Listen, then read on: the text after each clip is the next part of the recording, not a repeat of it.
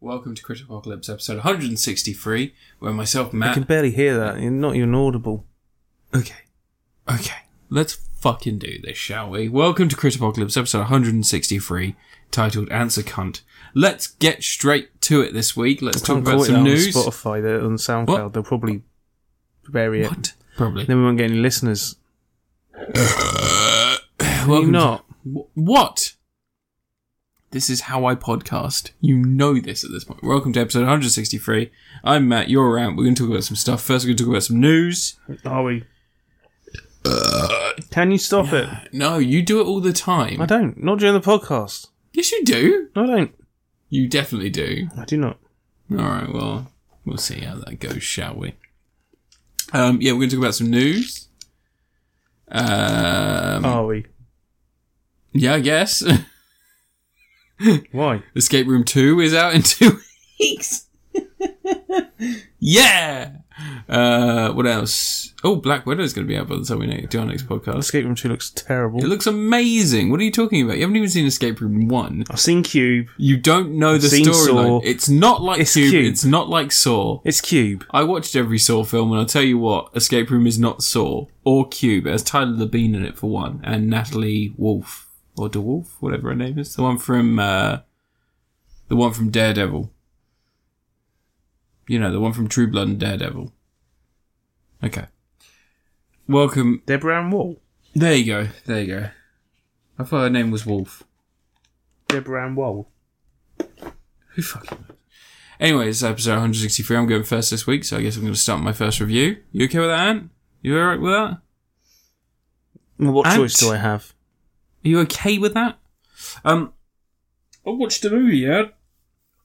I watched a movie by director Neil Marshall, famous for The Descent. Mm-hmm. He also did Doomsday. He did. Did he do Lockdown? I don't know. No, nor do I. He did Dog Soldiers. Yeah. Yeah. Um, so Neil Marshall, fairly prolific horror director, has made a new movie for Shooter. You didn't talk about your, your news. I did. I said the Escape Room Two is coming. No, is out. that it? Is that your big well, news? Venom Two is coming out as well. The year of the sequel. That's not news. Uh, Mo- Mo- Morbius has been The moved. thing is coming out is not news. That's a release date. oh, okay, sorry. Well, let's You're doing actually press let's- releases. okay, let's actually talk about. Let's No, talk. get no, on with no, your no, no, review. no, no, no, You're no, no, reviewing no, 'cause You've fucking- complained now. You've complained now. Let's fucking do this, right? So we got some news. We do actually have some actual news. All right. So stop being a cunt. Do we? Is So- it that Savage Javid's been named? Well, we can talk about that very quickly. is that what you were about? You were talking about the new fucked, health sector. Matt Hancock fucked a, fucked a woman on CCTV because he's a fucking idiot. Um, he then said he wasn't going to quit. Boris Johnson said he's not going to quit, and then he quit. Not only did he quit his position as health secretary, he also quit his marriage because apparently he's moving in with this bird he was shagging. Um, the reason it's such a big deal in the UK and people seem to not think it is is because she may or may not have gone through that rigorous screening process that apparently someone has to partake to be part of Parliament. Um, part of that process should actually be conflicts of interest, but of course that didn't happen. So she has ties to a company that may or may not want to privatize the NHS and may or may not have been doing that whilst Matt Hancock, Hancock was the health secretary. Um, so in comes Sa- Savi- Sajid Javid, who, uh, who, if people don't know, he's a senior advisor for JP Morgan, a, an American company that has an interest in privatizing the NHS. These Tories, there seems to be this running thread. They just want to fuck our health service. That's okay though, because everyone clapped. Yeah, everybody clapped for the nurses. They didn't give them a pay rise, but we clapped. It's really funny because I'd like to clap my fucking fists Savage around. Javid does sound like a comedy name it does. that you'd make up on. what's what's really funny like a about day-to-day name? what's really funny about him is that he quit the Tory party. He quit as a Tory party MP and as a standing member of the Tory party because he was uh, he was upset with the way it was being run. He was upset with Boris Johnson, his racism, and all this other blatant shit that he was doing. It's Um, okay with it now. He's okay with it now, and apparently it's because he was very good friends with Carrie Simmons and was even her advisor before she started banging Boris Johnson once Boris Johnson's wife had cancer. Hmm. Yeah. Boris Johnson, eh? What a cunt. Um, the other bit of news, uh, Shazam 2, we Still saw... saying these. It's just Well, no, Shazam 2, we saw some costumes. There's been a teaser trailer, there's some new stuff going on there. Hmm. So that's exciting. You excited about that, Anne? Yeah. Yeah? No. And everybody's favourite energy sucking paedophile vampire, Jared Leto, is, is in his new movie Mobius or Mobius. Uh, guess what they've said about Mobius? Have you heard what they've said about Mobius yet? Morbius. Morbius. I'm going to call it Mobius. It's Morbius. Have you heard about what they've said about Mo- Morbius? I'm saying I don't care. You don't care. Tyrese Gibson came out and said it's definitely part of the MCU. Then Sony Pictures came out and released a press st- press statement that said it is not part of the MCU, despite the presence of an MCU villain in Victor Toombs, who was obviously Vulture. Because Tyrese Gibson wants to be part of the Well, no, apparently the entire cast thought they were part of the because MCU. they don't know what they're filming. They're just they've just they're doing a fucking comic book. Do you think Jared Leto was? It, there's like a scene where a schoolgirl gets taken into his bedroom and just disappears, and he's like, "Oh, I'm, I'm making a documentary about my early career." Maybe. No, that would involve an anal scene. They don't want to film that. Sony Pictures don't do that. Anyway, speaking of Jared Leto being a fucking rapist, on to my first review of the week. Are you ready to go? Are Oh, you going to get on with your first yeah, I'm gonna review? go on Are with my you? first review. You wanted news. I'll give you some news. It's not really Give me some interesting news. news. I don't care about news. It's you don't get to decide if it's interesting or not. You complained that it wasn't news. You complained that I wasn't made a filling the big- function of news. made a So I big- gave you news, and now you're unhappy that you weren't you made a interested. big fuss. You just said there's some release dates. yeah, that I was Shall I excited just about. read press releases for pe- companies? Shall I get yeah? some press releases and we'll Yeah. read some press? Fine, we'll just fucking read do press that next. releases, yeah. Jesus Christ. so Sean Pertwee, Can you not cough like that? the complaints are mounting. It's just everything now. Am I breathing too loudly? Yeah, probably. I mean, I have to erase the noise, put a noise gate on there to make sure. This is what is happening. Is this some sort of? Is this an escape room two You're not making a situation? pleasurable listening experience for the audience. What I'm finding is, I think that you've set this up, so I'm slowly driven insane. I'm going to try and leave the room after the I'm gonna podcast give is them done. some ASMR.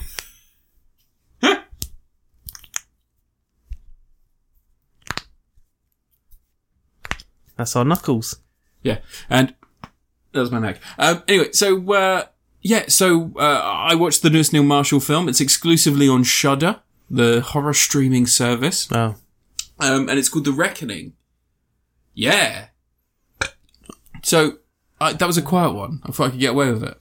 So in The Reckoning, a woman who I can't remember the name of, well done, Grace, Grace. a woman named Grace, Yeah, um, she is living with her husband Joseph on the outskirts of town.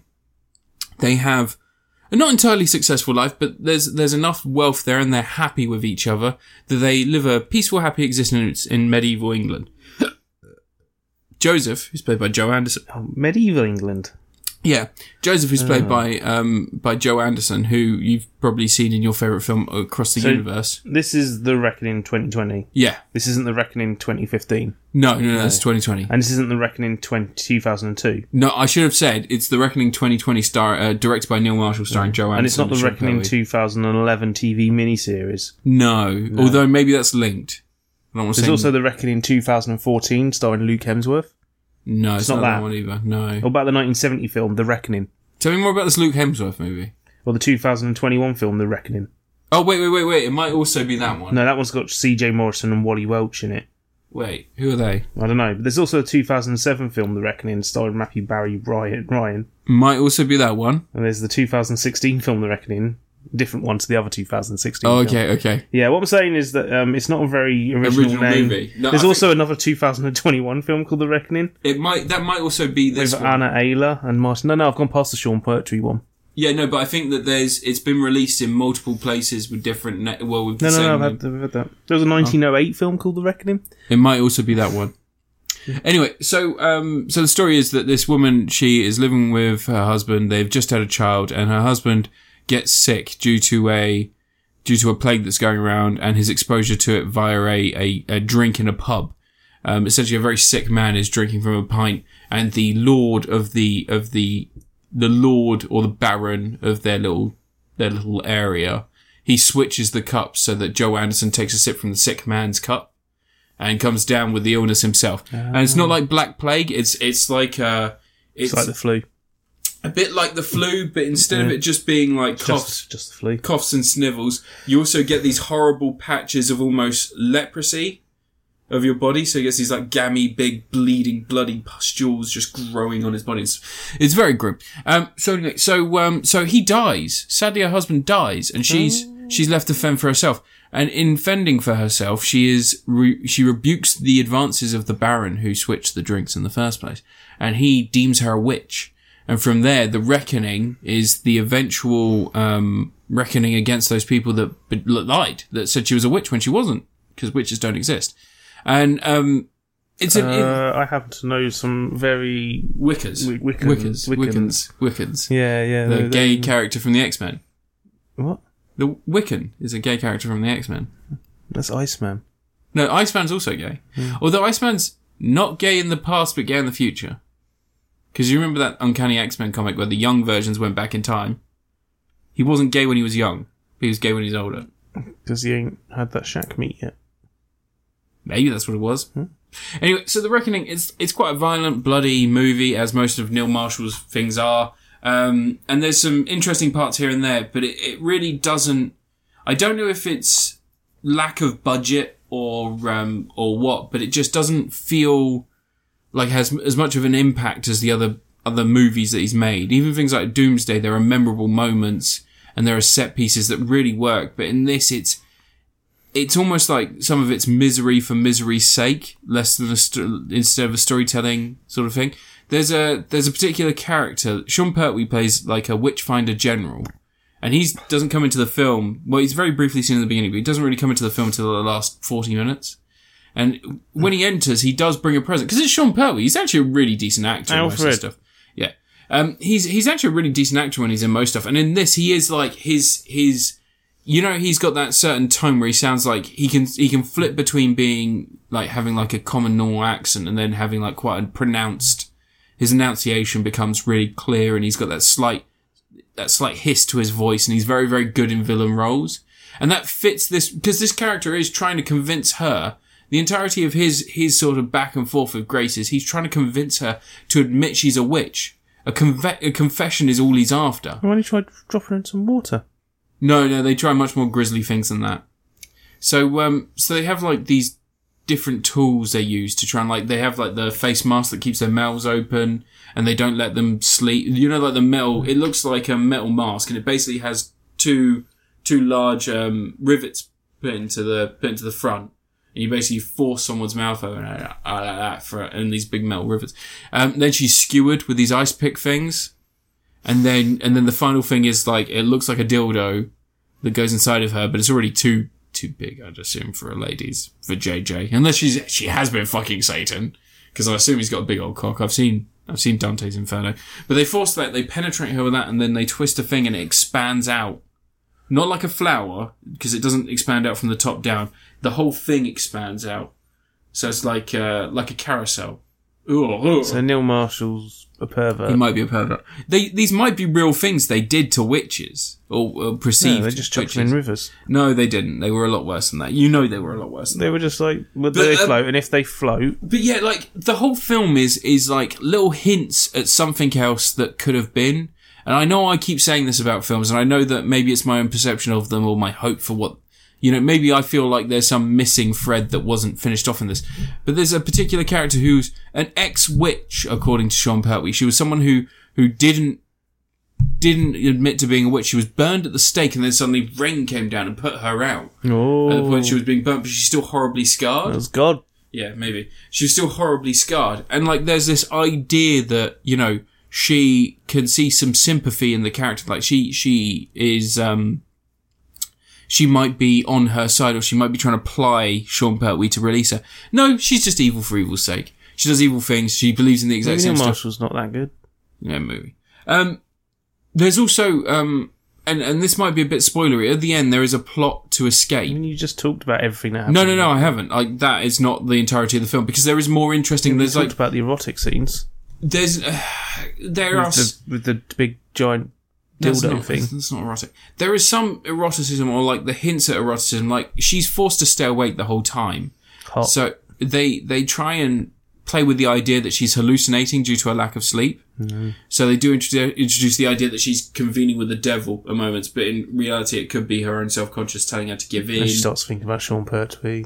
she started thinking about her husband mostly. Uh, Um, and there's also an interesting side character that's her friend, the only other female apart from the burned one and herself. Oh, and there's a nursemaid, but she's not really a character. But there is her female friend who is also objecting to what's happening. And there's hints that the husband is going to declare her a witch just to get rid of her. Like, there's the idea that he drops, like, this flippant remark, like, lest you be declared a witch, shut the fuck up. And, like, she's like, and there is, there is a nice They probably were back then. Probably. Yeah, Probably. say it. There is a nice hint at like, well, I won't spoil that storyline. Yourself at a new all. wife. I won't spoil that storyline at all. But but yeah, when it comes to the ending though, there is there is a point where they come up with a scheme that one person is going to be poisoned with because someone in the cells with her, not with her in her cell, but someone in an adjacent cell, is dying of the illness. When you say a scheme, is this like a always on No, no, your no, no, no. Philadelphia style scheme? This, there's a kid who's a sympathetic character that actually wants to help her, and he witnessed the crime that apparently took place that proves she was a witch and knows she isn't. So he's trying to help her because he wants to get her out of there. He wants to try and help free her. Um, but yeah, there's like there's a moment where they spike a, a flagon of ale, like a, a no, more like a you know, what's the tall wine things like a decanter, a wine decanter they have like a wine decanter and they they basically they they pour infected blood in it so that whoever drinks from it is going to get sick and the oh person yeah, you said this was about some sort of plague thing. there's a plague going on in the background it's not a key like No. they use that as like they drop the hint that part of the reason they think she's a witch is because her husband was ill but she didn't get ill but you see in the beginning that he stu- he kept away from them. Because it's an STD and she thought it was gross. No, like he purposely kept away from his wife and his daughter, and then hung himself before the symptoms got so bad that he couldn't, you know, Mm. They keep wouldn't have understood that back then. what. They didn't understand how viruses spread back then. Like they didn't. They Yeah, didn't. but they knew like coughing and shit like that. They no, knew they didn't. They thought they literally thought that the God was making them get ill. really Yeah, because the plague doctors wore masks and shit yeah, because it looked cool. and gloves. Yeah, They didn't understand the illness. they didn't tell people that. Oh right. Well, they used to freaking just live in their shit. Uh. But I think he does. The Romans gave us sewage systems and we ignored it. British Yeah, people I are know, we stupid. destroyed them. yeah. We kept using the same roads they'd It's a produced. good job we we learn from history. Isn't it funny that we still have the same roads the Romans built? Some of them are still in use today because we just we're not good at original thought, us Brits. Yeah. Um, but anyway, sorry, yeah. So, um, yeah, as I was saying, there's hints at this like there's gruesome fate for a specific character, but then they get beheaded. But you kind of want to see them slowly die of this horrible illness, and then just get beheaded. And I was just Yeah, but like, everyone has a good beheading scene in a film. no, I think Shudder has to have one beheading per film. you get a really good cart running over someone's head.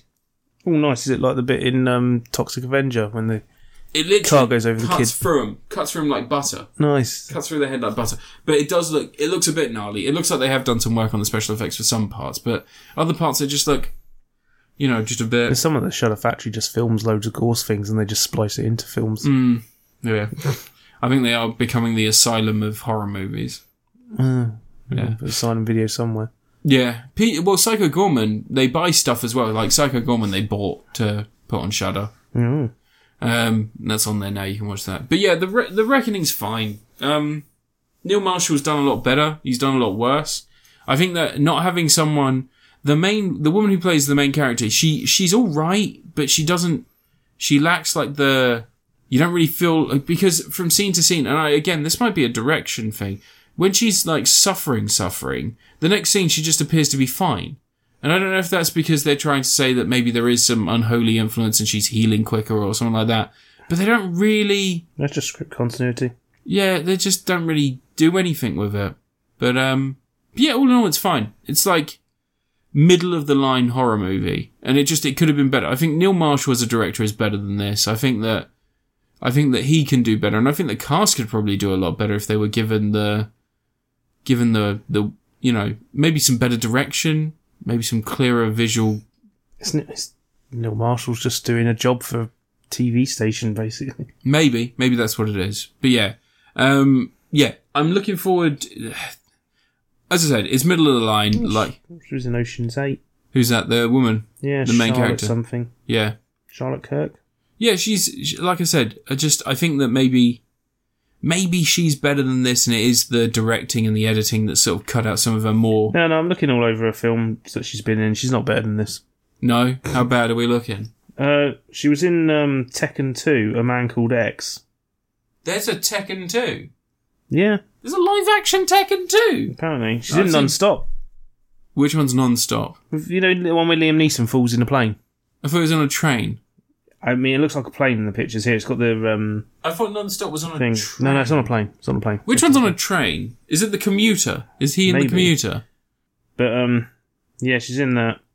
Did Is she? anything good recently? Ocean's Eight is alright. Yeah, I mean, I don't think she's the main person in that. Is she? She's not one of the No, no, she's not. things. She's Ulysses: A Dark Odyssey. Oh, maybe not then. Um, all in all, though, middle of the ground. I'd say that it's middle, Middle of the ground. of the road. It's uh, it's a Matthew Modine. You know, it's all right. It's fine. Um, I, I feel like everyone could have done so much better in this, and I'm just really disappointed by the fact that it just it doesn't do enough with the. It's such a cool concept, you know, and they could do some really horrific stuff. And like the horrific stuff they do is just played off as if like oh, like after that after that gross dildo thing, she's just running around in the next scene. I'm like, At least give her a bit of a waddle. well, just give her anything. Like, or even if you give the character some dignity in that after that she is treated, like she's like bandaged or something, you know, like Have a act like nappy these- on. yeah, act like these characters are existing and not just in each shot and scene, you know? God, some of the shit Liam Neeson's been in. So much shit. Um, but yeah, I, I would I would avoid Wait, like He's in an episode of Inside Amy Schumer playing Don Cheadle. does Don Cheadle play Liam Neeson? I don't know. I don't want to look at. I'll have a look for Don Cheadle. Your review app. Oh, I was going to say there is a film coming out by Ben Wheatley, who's the guy who did A Field in England and and um, Kill List and like some of those darker horrors. He's done a film called um, In the Woods or um, or or something something in the woods. Um, and uh, and that's a new horror that's coming out, and it's shot in a similar situation. It was pandemic shot and and and written during the pandemic, and it's a really quick shoot. Um, but full full movie, it's being released in cinemas, and I'm really looking forward to that. I think I'm getting, I have a little bit of hope that there's going to be some sort of horror soon. It's going to be decent. No, Your review, Ant. we got a remake of Cube coming out. you fucking kidding me? Yeah, it's Is been it this year? the Japanese one coming out in October. There's a Japanese cube. remake of Cube. It's got the guy who plays Philip in Calm Rider Double in it.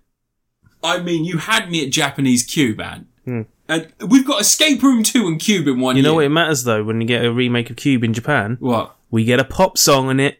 What's cube in Japanese? Cube, Either you're taking the piss, it's Cuba, or I'm disappointed. it's Cuba. I mean, both. Are It's an import disappointing. word. That's just disappointing. Or your review, Ant. Go. Yeah. That's disappointing. Yeah, um, right, let's fill some time. Um, WWE Hell in a Cell happened last Sunday. um, I sort of zoned out of most of it. Um, it was decent enough. There were some fun matches. I like the women's Hell in a Cell match. That was a lot of fun. It was um, Bailey versus B- um, Bianca Belair. Is Roman Reigns dead now? what? Is Roman Reigns dead? No, he's the freaking champ. But um, that was a weird thing though. He was meant to have a Hell in a Cell match against Rey Mysterio, but for some reason they bumped it to SmackDown the Friday before. So they just took it off the card and made it a main. They just put a Hell in a Cell match on SmackDown. Um, I don't know what that means. I mean Hell in a Cell. No, but I mean, like, why is that significant being moved to SmackDown? Well, they took it off the. It was one of the shows that the ma- the pay per view was meant to be built around, and they Oh, just moved right. it. They just moved it to one of the TV shows a few days I before. understand now. I'm guessing they, you know, maybe they thought three Hell in a Cells was excessive in one night. I don't know, man. Three Hell in a Cell matches. I think it's stupid that they have a pay per view called Hell in a Cell where Hell in a Cell matches happen because it used to be that that was like the ender of a big feud, like it, you know. But that's WWE for you. They love to have their pay per views that are built around certain match types, which deflates the, you know, the weight of that sort of match type. You know, like it used to be a cage match, like that would end a feud. If two guys have been feuding for months on end, maybe a whole year in the territory days, like feuds could go on for years in the territories because they would just keep, you know, they'd have to tour it around and give everyone plenty of time to get caught up to speed because it wasn't on television and stuff. Yeah. And then they would end it with a cage match. You'd get like uh, friggin' Harley Race versus Ric Flair at Starcade in 1986, I think it was. Um, steel cage match, massive big deal, or Dusty Rhodes or something. But nowadays, it's WWE are like, okay, here in Oct- here in like July, June is our scheduled Hell in a Cell, and no matter what's happening with the feud, whether it's a big deal or not, the main event's going to happen in a Hell in a Cell, and that just sort of like makes no sense to me. Because what if the feud's like barely got started, or people aren't really into it, or it's not really, you know, it's not that dramatic and all this sort of stuff? Like Head in a Cell implies that it should be, you know, hell. It should, it should be, there should be a real reason why you want to hurt your opponent really bad and cut, you know, because it's no rules and cage and all that sort of stuff. But instead, it's just like, yeah, we're going to have a head in a cell match. Ooh. Yeah. Just, you know, ruins the fun. Something like Money in the Bank, I get that. Because you get a contract, you know, there's, a, there's a reward that plays out for the rest of the year. It adds to the storyline for the year. Like when they have the Money in the Bank tournament, the winner gets a contract, that lets them cash in for a world title match whenever they want. And that gives you something that you can use as a storyline tool for the rest of the year going forward. Yeah. But Hell in a Cell's a one-off thing. Just make it mean something. Don't do a Hell in a Cell match unless it matters. And then when you do it outside of that, it just feels like you're having too many Hell in a Cell matches a year. I don't Yeah. know. There are other matches they could be doing. Yeah. It got so silly that for, they they tried doing a submission spe- pay per view once years ago, and I was like, it's wrestling. Just end the matches with a submission. Doesn't make sense. No. Anyway, um, the event was all right. It was, you know, it's fine. WWE let go a whole ton of wrestlers recently. Some really talented ones, and some that were really over. It's really kind of weird. Um, they let, they let Samoa Joe go, who isn't wrestling nowadays. He's like been injured and he's been he's sort of semi retired and then hired him back two weeks later because everyone was complaining like crazy. Yeah. Um, so he's got a new on TV role now. He's going to be, I think he's running NXT or something. Oh, okay. But um, but yeah, they let Braun Strowman go, who's like, like I mean, I don't think he's a particularly great wrestler, but as a personality and as a like someone that the fans get behind, you know, he's massive, great, big, beefy. It means his name's Braun Strongman, effectively. Like this, um, you know, he's the sort of person you can easily chuck into a main event and have him. You know, if you get yourself a small wrestler who's WWE champion, then you chuck him up against this seven foot tall beast of a man. That's in, you've got instant conflict there. You've got a drama how will the tiny guy beat the big guy? You know, but they just let him go, and they let go. You know, and he's he's funny on the mic. The dude's Well, Samoa Joe's a personality. Samoa Joe is Samoa Joe's a proper wrestler, Yeah. but Braun Strowman he's not much of a wrestler. But for a big, for, you know, considering he's a big guy, you think normally they're pretty personalityless because they can coast by on their being massive. Yeah, like The Rock. But um, Braun Strowman's actually quite funny, and he's got a quite good sense of humour, and he likes to uh, take the piss out of himself quite a bit. Yeah. So, you know, they could have used him, but no, they let him go. They let go Tyler Breeze as well. And Tyler Breeze has been doing nothing for ages, but he's like a genuinely great wrestler. Yeah. And holds the distinction of being the only wrestler to ever have a match with Jushin Liger in WWE. And Jushin, Jushin Liger, legendary Japanese wrestler. All right, The cool. one match he had in WWE was against Tyler Breeze. Yeah. But um, no, but the Hell Hell in a Cell, it was just a bunch of decent matches, nothing much going on. It was the um, Charlotte Flair had a decent match. There was like some good tag matches go. I think there was one tag match, but I can't remember what happened in it. Um, the main event was um, Drew McIntyre versus uh, friggin' Bobby Lashley. Bobby Lashley's champion now. I think he's a bit of a charisma vacuum. He's only really held up by having a really good manager right Yeah. now. His manager's MVP, who's like a master at mic work and was a fantastic wrestler, but he doesn't wrestle anymore. He's too injured. Um, but yeah, that's that's a main event. I couldn't really figure out because I don't watch the weekly show. It doesn't feel like that should be a main event to me, but apparently is. I mean, I like Drew McIntyre, but he's been he's been the main eventer the whole time we've had lockdowns and there's been no audiences. He's only had one match with an audience Hmm. Mm. as world champion, or in a world championship position anyway, and that was at WrestleMania. Apparently, they're going back to having audiences next month in America, which um yeah, because apparently it's all over now in America. Apparently, 300 deaths a day means it's over. Jesus Christ. But um, yeah. But uh, the pay per view is fine. I do wish they'd get rid of the Hell in a Cell design they use nowadays. They, they about a couple of years ago they painted it red, and that's a disaster when you're filming stuff. Like because when you got a mesh that can be in front of the wrestlers and behind the wrestlers, Mm. and it's a thin mesh, no no amount of HD is gonna, you know, work well with your compression for the video streaming Yeah, it's Like, like lots of hell of weird lots. images. and red at that, which is the worst contrast in color against like any natural background color, like greys and blacks and blues and stuff. It's gonna it's gonna mess with all sorts of stuff. I wish they'd go back to the metal grey because it looks nicer and Yeah. it doesn't look like a toy. Because when it's red, it looks like you know when you get a toy playset of something and everything's just red pl- unpainted plastic or something. It looks like that, and they made it too tall. It's really tall now. Like no one's ever going to fr- throw off the top of that. It's way too tall for someone to fall off it. It used to be a big moment. That's a bit disappointing. Just throw them off stuff. Yeah. They well, made- maybe make like make a demi cell. Yeah. They, They, keep used hitting to. their heads and So the stuff. best you get nowadays is someone hangs from the side and does a little controlled back fall onto a thing. They didn't do any of that in this pay per view. There was what didn't even bust through the wall of it. of course they don't. Boring. I want to see someone fly off the top of the cell. I want to see one of these wrestlers potentially break their spine for my entertainment in front of no audience members. Just video I don't screens. know. That's, that's yeah, just you watching a smut film, basically. Yeah. The wrestlers don't take bumps like that nowadays, which is probably good for their health. But Yeah, yeah. I Yeah. mean, like they're mostly old, dude. they followed up the Hell in a Cell with um, straight afterwards with Stone Cold Steve Austin interviewing um, Mick Foley, Hmm. who's famous for back in 1996 in the first, no, Sorry. second Hell in a Cell match. Oh, going straight through the three Getting tiers. thrown, there's not three tiers, it's only one cell. oh right, you got thrown off the edge of it. He got then. thrown off the edge and then climbs back up to the top and goes straight through the top into Yeah. the ring, um, which is pretty messed up. Like he, eh, like He really fucked himself up. yeah, I mean, he messed himself up a whole bunch Hmm. before then. Um, you read Mick Foley's autobiography, it's basically like, hey, I'm a really happy go lucky d- guy and I'm having all this sort of stuff and I had this, you know, this is stuff that's going on in my life. Oh, and also, I went and threw myself off a 20 foot scaffold through some tables Hmm. or set fire to myself. This is the time Vader punched my ear off. Like, that's a great moment.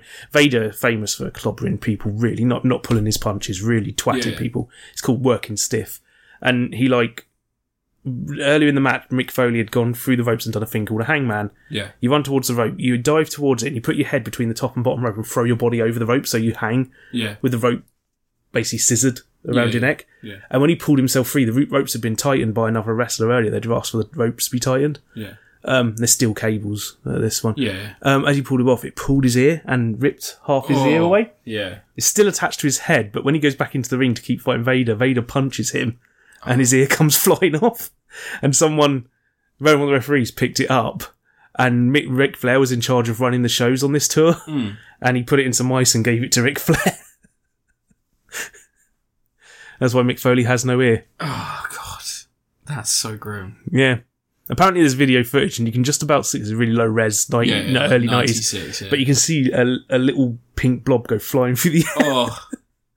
I still remember the Tyson and Holyfield fight when I was a kid. No, he bit his ear. I remember, That's just a little chunk. This is his whole ear. watch- I remember watching that when I was a kid, and everybody was going. He bit his ear, and you know when you're a kid, and like there's that weird, there's like a weird disconnect when you see adults doing something that's weird, and everybody's like, "He bit his fucking ear off. He bit his ear off." And I was going, "Dad, wait, what's happening?" He goes, "Oh, Mike Tyson just bit off of Vander Holyfield's ear, just like casual as fuck."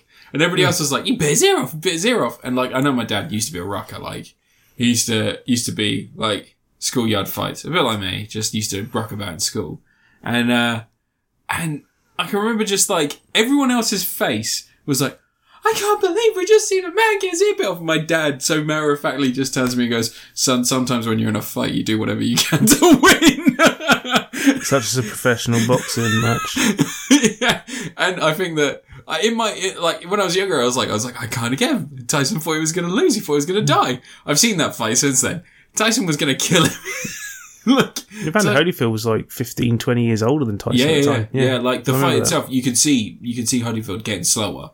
Like there's a weird thing that happens in a lot of boxing matches where you sort of get that explosion of pace every so often. And Tyson was such a such a quick. Hmm. Unless fighter. you're prize fighting May, Floyd No. Mayweather, where he Unless- basically just drags it out to give people a show. I still couldn't believe that. Floyd Mayweather only threw over 100, and f- I think it was 103, 123 punches, Hmm. and 60, 70, or 80% of them, something like that. Like, it was a really good hit rate. Like, anything yeah. over 50% is great. He Um, tapped him. Like, it's just- just tapped him. And you look at Logan Paul's hit rate 200, and 250 punches, 20% hits. Like, that's a man who's just swinging wildly. Like, there is a hit in that fight where Logan Paul gets hit just, just under the chin to the right, and he gets hit, and he's going down on his knees, like any other fight. But in any other fight, you just you let him go to his knees, and then maybe he gets up, maybe he doesn't on the count of ten, and then as soon as that ten comes up, you've had a nice little rest. They've used all their strength to get back up, and you just fucking do him it. But Mayweather catches him, and they go into what looks like a clinch, except Logan Paul can't lift his right arm to close the clinch. So in that moment, he's got one arm sort of wrapped around his mate, giving him a hug, and the other one he's trying to bring up to turn that hug into a lock. And you just can't. And you see Mayweather going like, like, yeah, get back up. And it's such a weird because people have disputed and said that Lo- Logan wouldn't have gone down on that. And like, you're right. Yes, he would. You're right. No, no, no. They're right. He wouldn't have face planted. He wouldn't have Hmm. gone down completely down. He would have dropped to his knees, caught himself, had a bit of Hmm. a breather, come up on eight, but then been knocked down by any other fighter. Yeah, but it wasn't a real It's boxing ridiculous. match. Yeah. Um, I It think was a that- wrestling match. I think that if if um if Conor McGregor loses his next fight because the next one's a big one for him, it's the it's the third in a row of fights he's had with Alvarez. I think um, if he loses that, he's going to be on a fucking warpath. And I really want the Logans to pick up that fight afterwards, and I want McGregor to do it. Like the thing about Conor McGregor is that he isn't in control of his temper. And I think that if he gets bored or annoyed in a fight, and the purse is good enough that if he gets, maybe they give him an extra five mil if he knocks out one of the pools. Like Yeah, but Floyd Mayweather wasn't caring about an actual competitive match. No, he was no. there just to put on an he entertaining got show. fifty mil. Yeah, Like, he was just there regardless of to have what some happened. fun. This Yeah. was a sparring session for him. Exactly. Yeah. Not even Yeah. a good sparring session. Like his, his sparring partner would probably take a hit better than Logan When you Paul. watch him fight Manny Pacquiao, even when you see him fight, uh, Hey, he beat the Big Show at WrestleMania. with that big medal. Um, Even when you see him fight, who was it? Ricky Han. That Ricky Han fight. That was one of my favourite nights going to see a boxing match in, in the pub because Ricky Han was the British kid. He was small, but he was like, he was so good. He was so good in English boxing. He was like, he was getting in there and he was rocking it, and he was coming back out and he was blocking and he was doing really well. He's Ricky Han! And then he got into that fight with Floyd Mayweather. And the first couple of rounds, Floyd was like, I'm going to play this surgical. I'm going to see how he does it. I'm going to see how he does it. And I'm just going to pop, pop, pop, pop, pop. And just does him in. First couple of rounds, Ricky Hatton is done. And I think Ricky Hatton knows in that fight he's done. it. You can kind of tell when That's what someone happens whenever a British boxer gets big. He goes out there and gets his ass kicked. just gets. boop, boop, Remember boop, boop. Frank Bruno was Bru- um, Frank Bruno was too old to go out yeah, there. but Frank Bruno. Bruno was a massive, massively successful boxer. Yeah. But once they stepped him in against Mike Tyson, what you done there? That's your bottle of Coke. Sorry. God's sake. But yeah, Frank Bruno got obliterated. Yeah. Yeah. Well, Do you no. know the one person who's actually done really well over there is um I can't remember his name. He's very well spoken. He's got a Chris bit of a- Eubank. Chris Eubank. Yeah, he's legit. He's fucking insane. He's still really, He's really, really good. You good. should watch that video where he goes and gets chicken nuggets. It's amazing. He's never had them before. He goes to he goes to KFC. He loves it. really? Yeah, I've seen him. I've, starts dancing. I've seen him fight. But he's one of the only boxers as well who kind of escaped with his money. So many of them lost all Yeah, their he money. retired early. Yeah. Um, that Mike Tyson fight that happened not long ago. So that's your review, of Chris Eubank. No, no, no. Sorry, sorry. What were you reviewing? I was trying to talk about Hell in a Cell. Shit. Yeah. I Sorry. don't care. though, I forgot most of it. So I'm Should I do my review just uh, then? like, kind of bored of wrestling right now. yeah, it's not. Tempting to just cancel the WWE network for a bit, but it I sounds- mean the documentary stuff on there is quite good, and yeah. like that interview with Stone Cold Steve with Mick, Mick Foley. I want to watch. I watched the interview from a couple of months ago um, with Chris Jericho, Mm. which was crazy that happened because Chris Jericho's like the main guy in AEW, Mm. um, and somehow WWE were just like, yeah, sure, uh, we'll have him on here for an interview. Yeah. Um, but yeah, that was really good. So I want to watch the Mick Foley one. as Isn't well. there a Rowdy Roddy Piper documentary coming out soon? I don't know. Maybe. I mean, HBO have done a couple of their own. I think maybe Um, so, Disney yeah. Plus has the um, Mick Flair one. HBO did. Oh, really? Yeah, which is really good. Yeah, I, I am interested. Like the problem is, that I'm interested in like the '80s characters rather than the current stuff. It's all a bit. I think it's all a bit bland. Some of the fighters nowadays. Samoa Joe was like someone I knew, and then you've got um, Rey Mysterio, but he doesn't. Does he wrestle still? Yeah, I told you. Match moved to SmackDown. Oh yeah, yeah. Sorry, yeah, yeah, yeah. Of course, you said that earlier. Yeah, weird. There aren't really many characters in sport that are like big now, are there? I'm trying to think. of, Like Daniel Cormier is the only person I really follow in UFC very well. UFC sucks. Daniel Cormier doesn't because he's a weirdo. He's like he looks like someone's dad. He's got like a barrel gut and like he's 40, I think.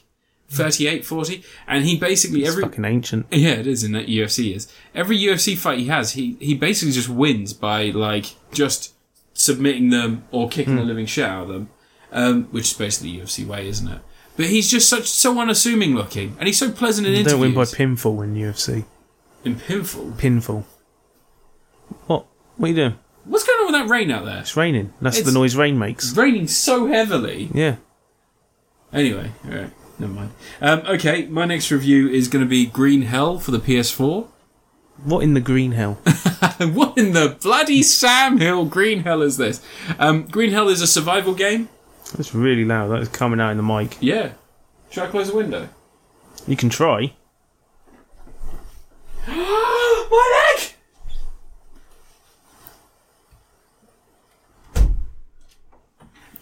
child lock's going to be back on. To stop all my childs getting out the window. I can remove that from there for you if you want. It's too much effort.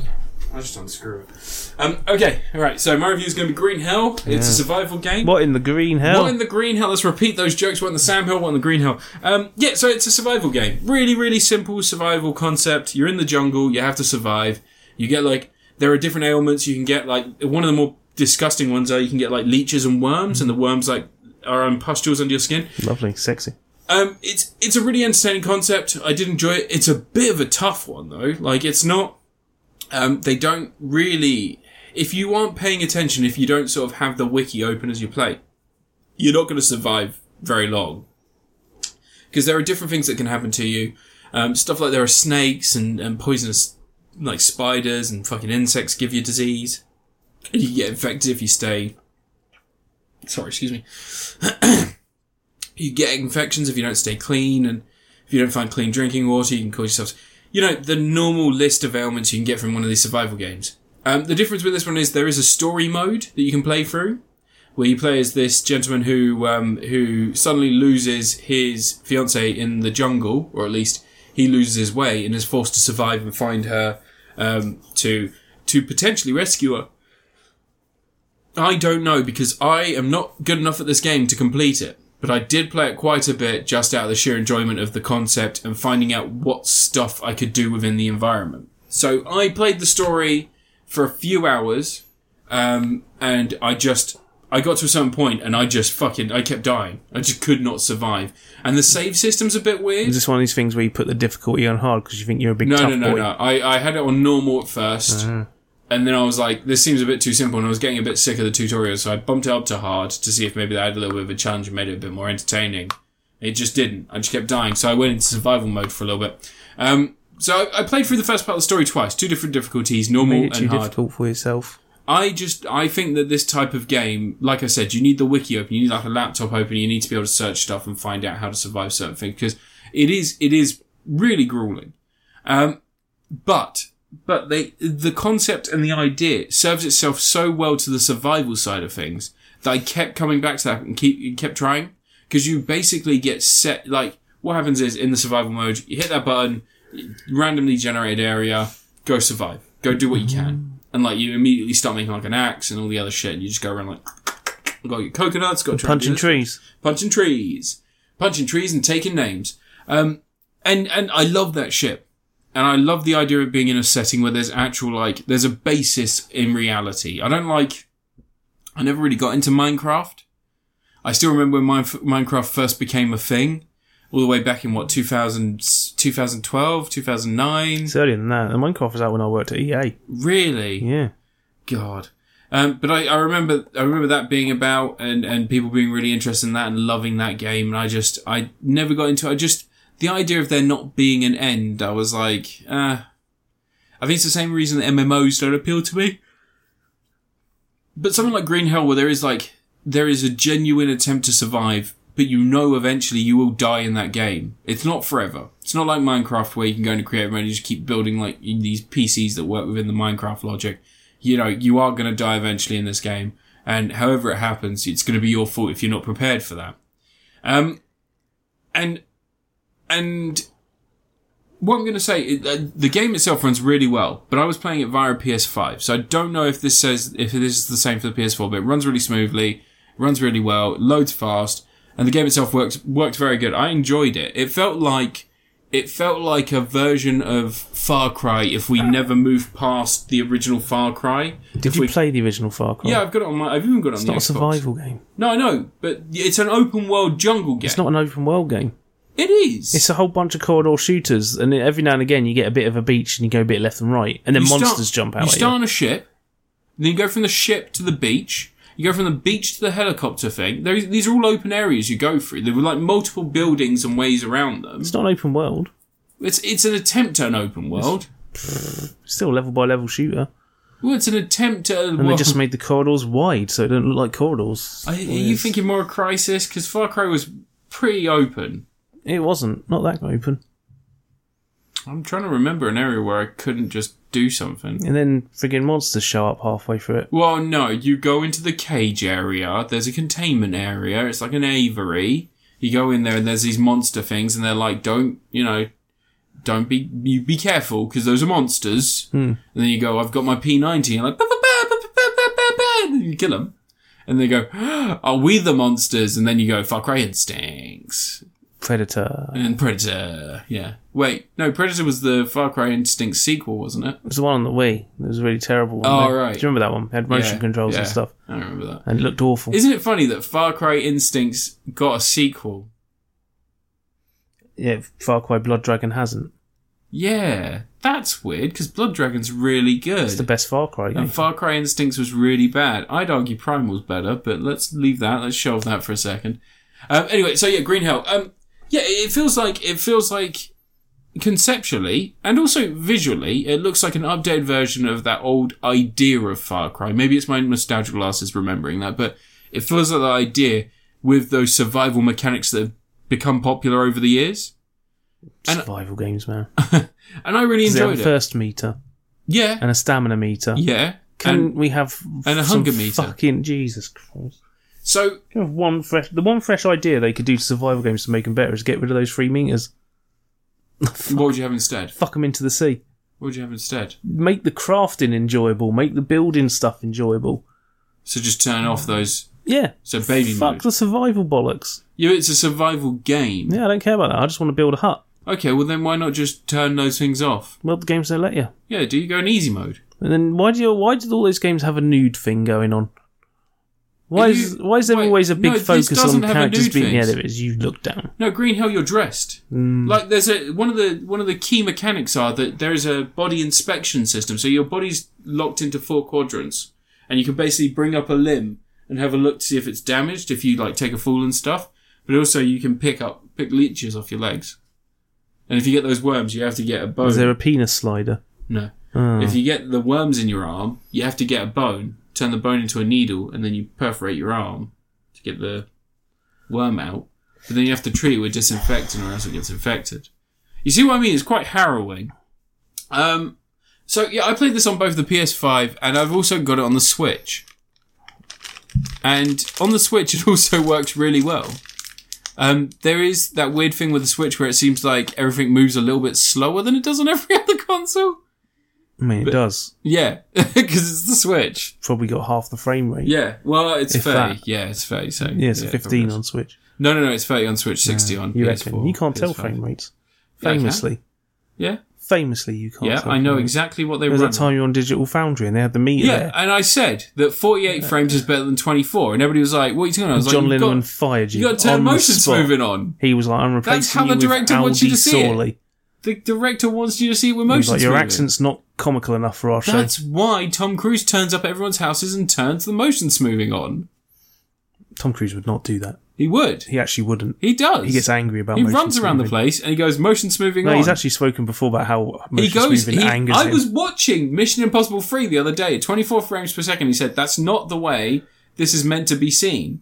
Mission Impossible Three, my magnum opus. You meant to turn on motion smoothing so you can see how fluid I run with those. I was looking for a marker pen the other day. I'm here sniffing this marker pen. One of the and- ones I gave you. Yeah, I was looking for one the other day. I you know we couldn't have use boxes this. of those downstairs. Do we? Can I sniff the whole box? Stop of them? smelling them. Stop smelling them. All right. I don't want you getting a.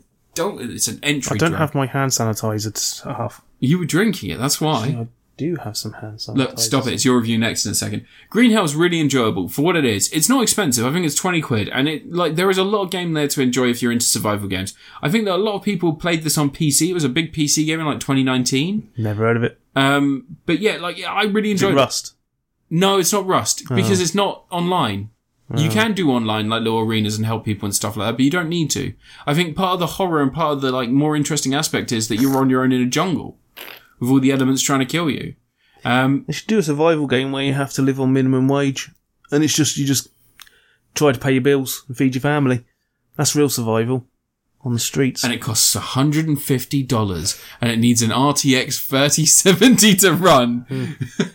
Because only those rich pricks would ever need a simulator to see how hard it is for the general poor populace. person to- simulator. yeah, the general populace. you go to the shop and you have to buy a banana, and it's like ten dollars. No, no, you go to the how shop, much could one banana you go cost? to the shop and you see the fragois, but it's it's it's too much. and then you go over to the corner and there's like a little discount section. You're like, maybe the old foie gras is in there. And you look, some and it's, Grey just- Poupon. it's cans of cans of dented beans. All this caviar's a little bit near its expiry. I will not be able to make my sp- my smoothies Would you later. be able to possibly knock off fifty bouillon on this one for us, chap? You see that tweet Ninja did about like, oh, if someone gave you two thousand dollars, what would you spend it on? And he put a list of things, which was all just like weird fantasy prices, like gaming PC five hundred dollars, and stuff like that, and like you know a new chair two hundred dollars, and the numbers added up to two thousand five hundred, and like. Wait, in what world does a gaming PC cost five hundred quid? I know that's what he was thinking. It was like he was going, yeah, give you know, get m- old next gen consoles, and it's like three hundred dollars for each one. Like, how far removed I mean, does he not even remember buying? a PS5. He doesn't remember buying No, them. you got He has given people. one. Yeah, he has you people got- who bu- do it Got for him. given an Xbox Series X. Got given a PS5. he has a manager. The manager does it. They just turn up, and then he complains about his wife walking in not wearing a bra. Is that what he does? He did once. Remember, she bought him in a sandwich and distracted him famously. He's such a fucking weirdo. You know what? Like, he's older than us. Oh no, he's older than me. Probably the same age as you. He's a fucking child. Isn't he like thirty nine? No, he's not. Is he not? How old is he? He's Like twenty nine. No, he's not. He's older than that. No, he's not that old. You looking up how old is Ninja? Thirty years old. Yeah, I told two, you. two years younger than me. That cunt. Um, Green Hell, really enjoyable. I actually really liked it. It's probably probably been the best survival game I've played in a little while. Uh, but that's not really saying much because the last survival game I played was was Rust on the PC, and that was like what when I built my gaming PC for two hundred fifty quid, famously Fucking for Russ. playing VR games. I mean, he might not have been that far off. Um, but yeah, I, I played Rust and I didn't really get into that. Um, what else has there been that I've given a go? Conan Exiles, shit like that. Like, I've given it all a try, but nothing really stuck. But I got a good, I think I, I got like five or six hours on the, on the Switch on this There and you then go. another 10 hours on the PS5. You got handed two k. What do you spend it on? okay, tell us, tell us. three hundred dollar Xbox, three hundred dollar PlayStation, two hundred dollar high speed internet, two hundred fifty dollar Nintendo Switch, two hundred dollar gaming chair, fifty dollar LED lights, five hundred dollar PC, one hundred dollar mouse, two hundred dollar monitors. $150 mini fridge. Like, it doesn't add up to 2k. He's a fucking It adds up idiot. to 2,300. He's a dumb cunt. Ninja's a dumb cunt. I'm starting a personal feud with Ninja because he's a dumb cunt. We got the first reply is a f- um, two thousand dollar Bugs Life flashlight. Friggin- Ninja, don't look at that. It'll distract you from being bad at video games. you dumb cunt. Oh god, Ninja's a dumb cunt. All right, and your review. Oh wait, no, sorry, Green Hell. Uh, I'm gonna give it. I mean, how much could one banana cost, Michael? Ten dollars. I'm I'm gonna give it. A, I'm gonna give it a Susan Sarandon. I liked it. Hmm. I like it. Your review, Ant.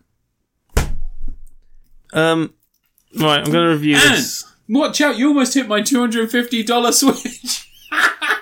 Hmm. he does realize the going price is three hundred ninety nine dollars, right? He doesn't know anything. He's a fucking moron. Ninja's a fucking dumb cunt. His fans are dumb cunts as well. His wife's not his wife. His wife's his nanny. yeah, like he had sex with boys. No, I mean he probably No, he had sex with kids. doesn't know what sex is yet. He hasn't been told Yeah, because he had sex with because kids. he's a he's a little child yeah, that's and he thinks that's his they all come excuse. from We're gonna storks. start. We're gonna start so many rivalries. That's his excuse. Like Michael Jackson. keep going. Keep going out.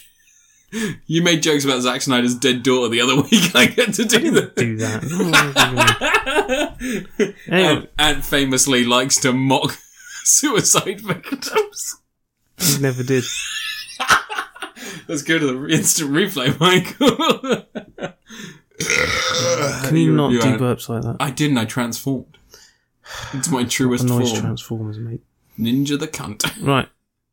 I'm Yeah. Ninja, and I'm gonna play the latest Fortnite. I'm in there. I'm a skin. Oh, and then he says racist things, doesn't he? He uses the N word sometimes. It's a gamer moment. Didn't he also? Um, he got defeated by a kid, and then they griefed him. They were like taking the piss out of him on the mics, and he was like, "That's literally his comeback was him just going, oh, you're just a little kid who's dead.' It's like, all right, mate, you're 30 years old and a PC. Calm it down. Oh, can you imagine him trying to survive in the real world? I want, I want to do like a show where you just send him to somewhere that doesn't have internet. It sounds like a YouTube Red show. I don't like the sound of that. You send him to a town where they don't have internet or PCs or anything like that, and you give him a budget, They but do it's a that- normal budget. PewDiePie show when they try Scared to straight. Yeah, scare Yeah. PewDiePie. Yeah, it got cancelled. Yeah, it did. Right, are you done? PewDiePie got cancelled, didn't Are you done? he? Yeah. I don't think he can get cancelled. He's got forty some million subscribers. Didn't he? Uh, what did he do? Oh, he said the N word a bunch. And there was that time he wore a Nazi uniform, and the time he paid some. Oh, those black guys who say that the Holocaust didn't happen. Yeah. Stuff like that. Such a hilarious guy. Anyway, you done? Yeah, go for it. Yeah. Right. Power Rangers Dino Fury. Um, the first 11 episodes are on Netflix, which is actually more episodes than have aired in America. They only went up to episode 8, and then it took its break, and it's coming back in September. Um, this isn't the whole first series, but I have a lack of things to review, so, you know, fudge it, right? So, Power Rangers Dino Fury is the latest Power Rangers series based on the Super Sentai show Kishiryu Sentai Ryu Soldier Stop with that demon words. which I reviewed a while back. Um, Speaking- Ryu, speaking- Ryu Soldier was a bit of a messy show. Most of its problems was with its story and pacing and like Oh, fucking says you! not capitalizing on certain things. Like they didn't capitalize all their sentences. Ha ha ha ha ha ha. ha, ha. Um, but what Ryu Soldier did really well was the action stuff. Like Yeah. they really upped the ante for the action, the on you know the regular Power Ranger sequence fighting. The mecha fights especially were like a massive step up over recent years. Well, there would be, Um, because those mechas are massive. Well, they, they moved away from a lot of this reliance on CGI action that they Yeah. had done and actually just went and shot it and it looked a lot better. Um, so really, Power Rangers stands to benefit from all this because what it, what they're going to use from Japan is all the really good stuff. Um, and what they've done, they've made probably the best Power Rangers series since RPM so far. I'm 11 episodes in, and it is it feels like a step up. Like Beast Morphers still felt a bit like one of the Saban, the new new Saban era ones, um, where there was a lot of sets that were very boxy and really plain looking sets where you could tell it's a warehouse and they've just put walls up. You know, where you get that telltale thing where the wall doesn't look like it's connected to the ground They've got like a solid blue wall. all that sort of stuff. Um, and you know, there's there's things in Beast Morphers. I, I enjoyed Beast Morphers, but there's loads of stuff where characters are just sort of like sitting around or standing around saying stuff and not r- doing something at the same time. Yeah. Um, although it has its highlights.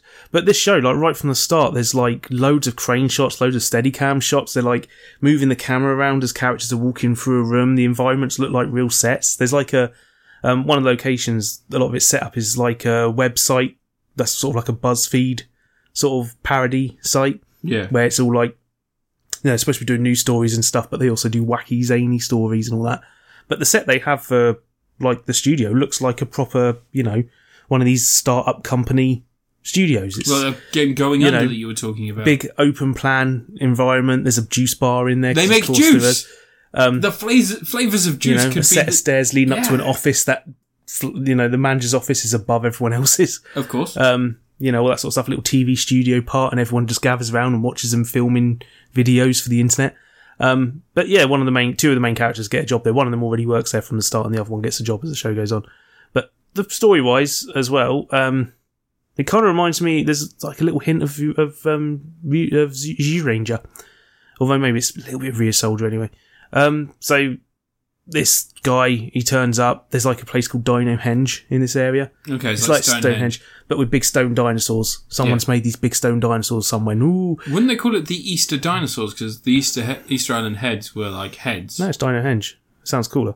But um, yeah, they the two of the characters find a secret base in there, and some mon- some villains in there, and he's he's after these thing called sporix. They're like little spore egg things that will turn into monsters at some point.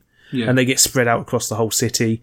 Um, and the two human characters team up with an alien called Zato, who Good or bad? 65 million. He's a good guy.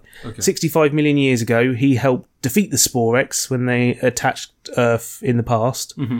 Um, or maybe not. It's ye- millions of years ago, anyway. And he's been in suspended animation since because super powerful aliens. Um, and they only defeated the Sporex because they're these morphin masters gave them powers. It's giving you some origins for Power Rangers here Oh right. Okay. the idea is the Morphin Masters seeded the first Power Rangers into existence millions of years ago, and he's one of them.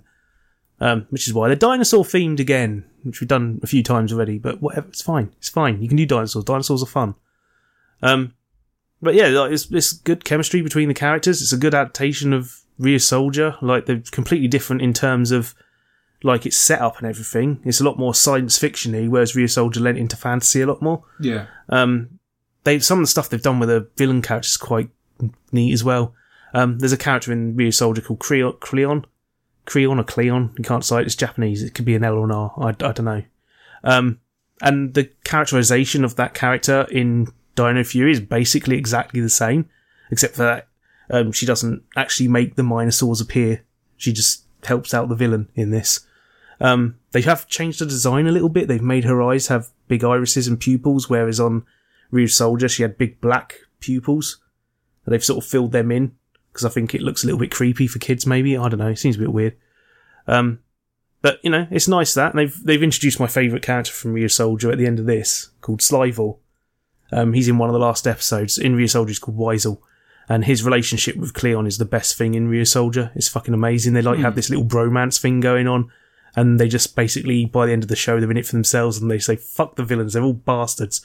Let's go on our own adventure, Yeah. and they just disappear like off to have an adventure on their own, which is great. And I hope that happens in the show because it does seem like they're they're establishing they're going to be buddies. Um, but there's like neat stuff. Like some of the sets are really nicely designed. There's really good lighting going on. Like up in the ante with the production quality. There's one original monster costume which is like this dinosaur cyborg who sort of acts as the mentor for the team. She does all their um, mech stuff and all the technology they need and all that. And you know that's a really nice costume. Like it's a you know re- it's like airbrushed foam rubber costume. So lots of like look- has that sort of painted quality to it where it looks like you can tell someone spent a lot of time, you know, painting this thing and detailing it and Yeah. putting putting little scuff marks in the rough in the metal parts and little detail to the scales. Yeah. Um, the only thing is its mouth doesn't move, which is a bit sort of Yeah, but rubbish. that's kind of traditional with these shows, isn't Yeah. Although saying that, I'm, I'm watching Car Ranger recently, which is from 1993, and every single monster in that his mouth moves, and I'm really impressed by that in Power Rangers it? Yeah. in Super Sentai because you don't expect that. A lot of the Well, time they don't. Mm. the old Super Sentai, like the 90s Power Rangers, they had a lot of monsters that their mouths moved. didn't they? Occasionally they did, but I think the reason they Pigs stopped do. is because it's more effort than it's worth. Yeah, and also dubbing. When it probably. stops working, you can't do it. Yeah, if it stops working with a regular character, what's the point? But um, no, this this series is good so far. Using really good use of the action footage. Really, some of the action sequences as well they've shot extra have been great. Yeah. um, the Green Ranger's been gender swapped, and when she first morphs, she's got a skirt and she rips her skirt off because in the Sam Reed Soldier, she's male, that character. So they rip the skirt off so you don't have that continuity error weirdness because they have to have skirts on the girl Rangers. But um, that action sequence where she first appears is great. She's a javelin thrower, and she throws her sword at the enemy, smacks into smacks his weapon out, and it lands in a tree like way up above him. And then she throws a javelin into the tree and sort of launches up into the air, grabs the javelin, spins up, grabs the sword, and comes straight back down onto him. Yeah. And it's like a whole really complex action scene they've shot just for the US footage. And it's like really nicely done and it fits in perfectly. And the matching the scenery as well, like matching the Japanese locations for the stock footage with stuff they're shooting in New Zealand Yeah. and it's like it's spot on. They've been really clever about how they mix it in because I'm spotting moments where I know the footage isn't the Japanese footage, Yeah. and it's like it's seamless how well they're doing it now. So yeah, it's so far 11 episodes in. It's not the whole first series because that'll finish in September, Yeah. but um, yeah, it's so far it's probably the best Power Rangers series since RPM, and RPM's the best Power Rangers series. RPM's the one with the Scottish guy, Yeah, which I recently Series. discovered. But yeah, I'm I'm really liking it, and like I say a definite step up over the last few. I'm I'm enjoying it, and uh, we'll see how it goes. I guess, you know, maybe they'll fuck it all up. I don't know. I can't see them doing the same ending as the um, Japanese show because there's like a straight up hell demon thing at the end, Hmm. and it gets a bit existential and weird. And I can't see him doing that. I think they're probably going to end it with just a big old fight against one of the main villains. Um, and I've noticed in a couple of little seeds to hint at who the villain is in it. More, more sort of like things they're not telling you. Because the villain in it is called Void Knight. And he's clearly got Ryu Soldier armor. He's clearly got Dino Knight, Dino Fury Power Ranger armor, but it's like armored. In Ryu Soldier, he's like a powered up Ryu's ancient warrior who had like this armor that was craved battle all the time. Um, but this is just a different character, but you don't know who he is yet. And he's trying to. He's got a Mister Freeze origin. He's got a woman trapped in a jar who's dying of something, and he's trying to find some energy from the Sporex to cure her or some shit. Yeah. Literally, Mister Freeze's origin. Um, but no one else knows about that yet. And we don't know who the woman is. But I think it's interesting that one of the main characters, um, her mum and dad disappeared a long time ago, and she's been getting looked after by her granddad since. And there's no mention of where her mum and dad went. Bum bum bum. Space. Maybe space.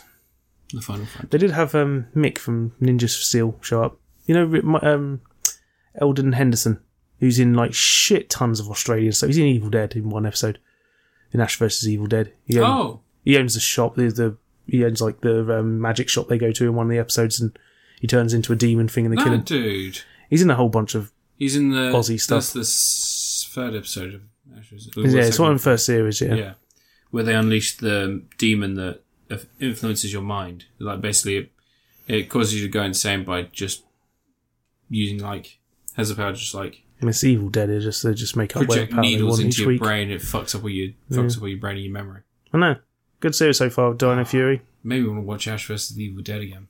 Mm, It's a really good series. Have you watched it yeah, yet? yeah, watched it all years ago. Yeah, Watched it when it aired. that last episode is so good. I just love that they did the same ending as the Yeah, Army of Darkness. yeah, they did the apocalyptic future ending. yeah. It's like yeah, this is it. yeah. Anyway, Power Rangers Dino Fury. I like it.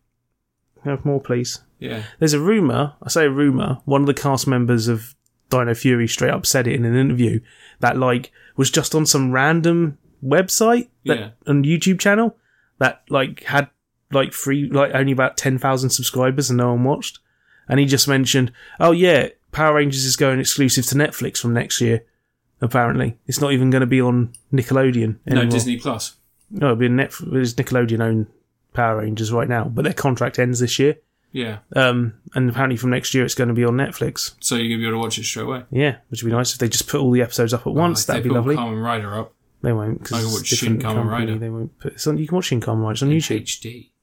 You can watch it on YouTube. Oh, an HD. Yeah, Terry Tokusatsu Network uploaded it, Oh, cool. subtitled and everything. it's like an official release of I it. know what I'm going to be doing tonight. Yeah, Masturbating. think they. I can't remember. if They might have put Carmen Rider the first up there as well. They put Carmen Rider J I and Carmen don't Rider care ZO. about those. Aren't my Kamen Riders. Shin, Kamen Rider is not my your Kamen Rider. Yes, Yeah, yes. the real Kamen Rider. They only watch it because there's a brief scene of nudity. They're boobs. Yeah. There's some boobs in there, I think and it might be man a bit boobs. of sack as well. There's some man boobs. Yeah, might Yeah. be a little bit sack. Maybe a bit of sack. Right, you're done, Is it my review? I guess. I'm going to review a game called Beautiful Desolation. It Not heard is of it. Sounds terrible. it's an isometric RPG, a bit like Fallout, but it's on PC. It, it's on PS4 and Switch right now. But me thinks this was this was a PC game at one point because Did you check to see if it was actually on PC? I think it is. Um, so you remember Fallout One and Two? You know, specifically the control system really lent itself to a mouse and keyboard because I think that with a controller it'd be kind of hard to get those dead-on precision sort of movements you need to to be in front of the right angle of a switch and stuff like that. Beautiful Desolation says, "Fuck all that."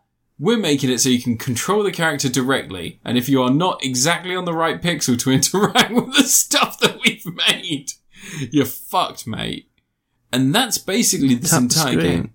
What? Tap the screen. Um, you might be able to use a mouse on PS5 actually, PS4 and PS5. no, I don't know. No, nor do I. They didn't try it. Um, play I didn't like this game very much, Ant. It was fine. Like, Did you in- finish it? no.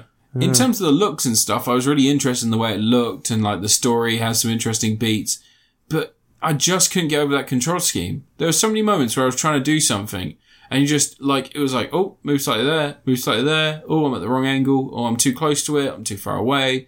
And it just made interacting with everything so fucking difficult. And I kind of get why they've, they've done it because there are sections where there are multiple switches close to each other, but they've made it so that you have to be pixel perfect in the right point to pull the switch you want, or there's just no prompt at all. And it just, it, like, It's the Dark Souls a point and click adventure. no, it's not. Um, it's not even a point and click. Top down RPG. Mm-hmm. Same like thing. isometric RPG, like Fallout, Fallout like One. and two. Crusader, no remorse. yeah, whatever. Uh, it's like it's so interesting, and like it looks interesting, but it just boils down to a bunch of like, go here and grab that, go there and grab that. Like the first thing you do is someone goes, get the communicator. Okay, you've got the communicator. Get the battery. You've got the battery. Now let's go to the past or the future, and then you fo- sort of follow the story. Like. It is. It's the kind of game that I think that some people will be so drawn to, but it just I think the designers maybe need to add in a few quality of life improvements to make it so it's a playable game. At least playable in a fun way, because I Make it don't more difficult. It's a I challenge. don't want to have to fight the game to play it, you know? You get it? You feel me, bruv? Yeah, he gets it.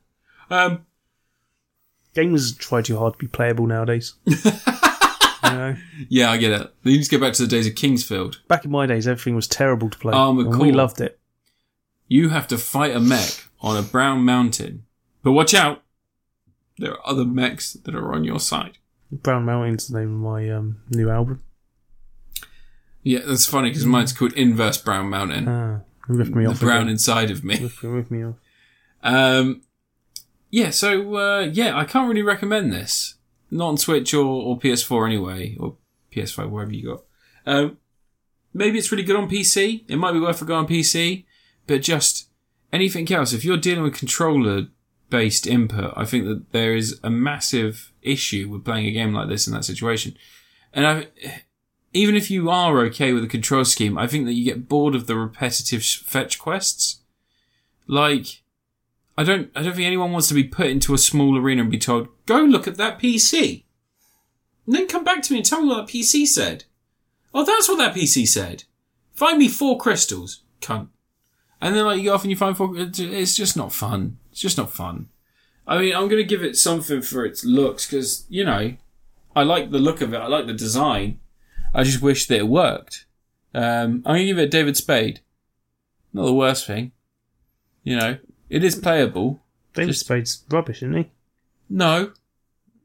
Rob Schneider and Adam Sandler are rubbish. James Spade is better.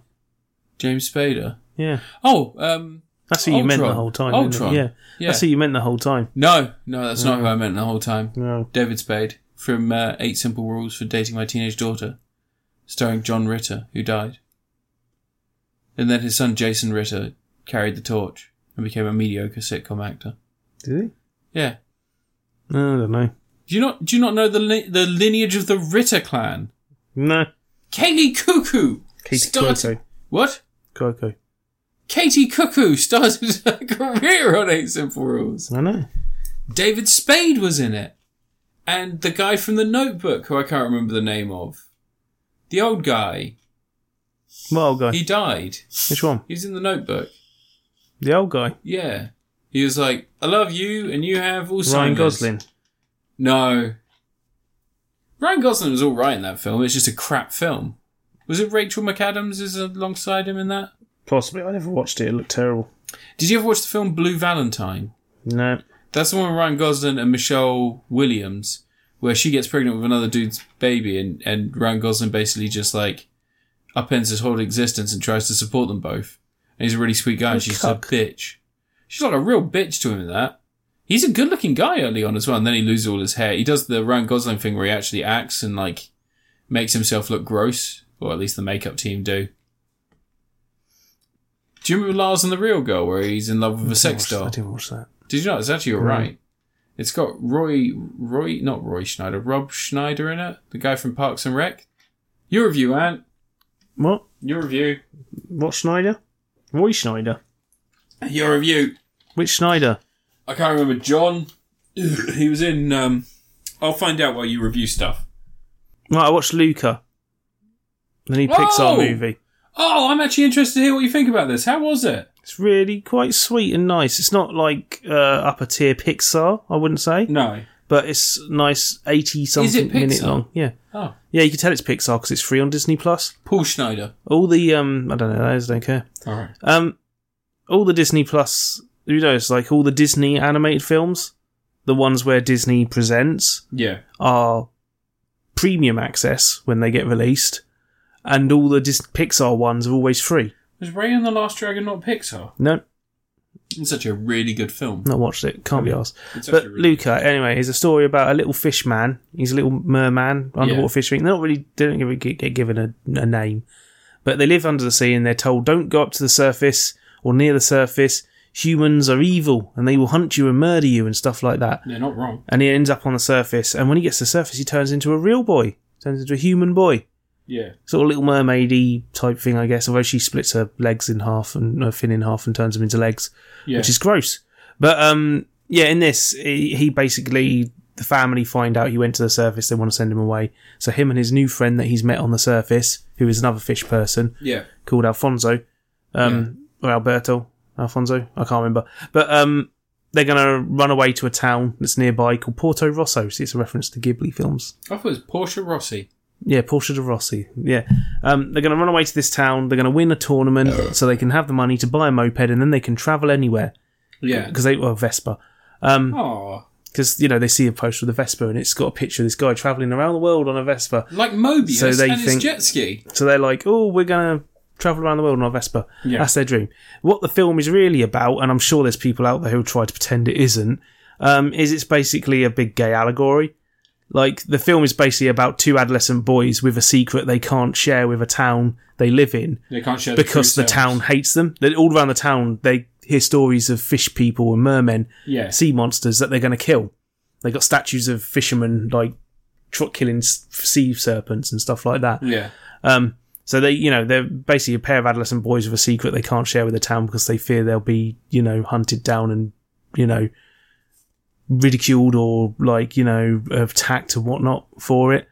And then they find a way to accept themselves and all this sort of stuff, or, or the town to accept them and all that. Sounds very sweet. Um, yeah, nice thing. They make friends with a young girl there, and she's got a dad who's got one arm, and he's the fisherman. He's not been getting many fish, and you know they help him out there because they know where the fish are.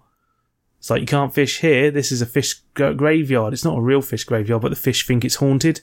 The real fish are over there, so then they're going to get loads of fish. All right. So, That's quite sweet. um, but I was quite impressed. It keeps their secret for a lot longer than I was expecting.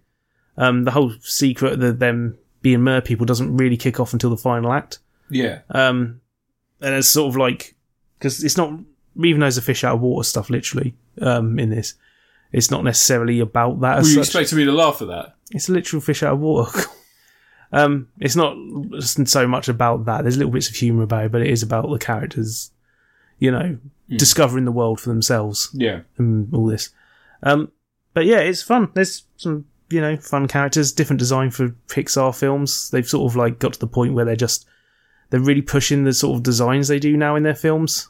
Like they're, they're going in different directions now and different materials and making things look different. Like the characters in this kind of have a slightly rubbery quality to them. They kind of, their mouths look really similar to, um, like Wallace and Gromit mouths. Like they've got some of that sort of like same mouth shapes coming out also, of it. like the it teeth. extends beyond their beyond. It doesn't their extend beyond the head, but it's just the shapes. It does a lot of the um, sort of figure eight shapes and ovals and all that. They, heads. Oh yeah. yeah, so with, with lots of teeth and tongues and stuff flapping around when they talk. Um, but no, it's it's a fun thing. A lot of people compare it to Ghibli films, and I can see why. I mean, it's it's got some similarity, but I think it's mostly just the European setting that people are picking up on. There is Ghibli references there, like, Yeah. but it's yeah, th- people associate Ghibli films with European settings a lot of time because tons of the Ghibli films are based on European books Yeah. um, and they don't move them to Japan. They set them in Europe, the idealized version of Europe that um, Japanese people get so enamored with that some of them actually go into shock when they visit the real Europe.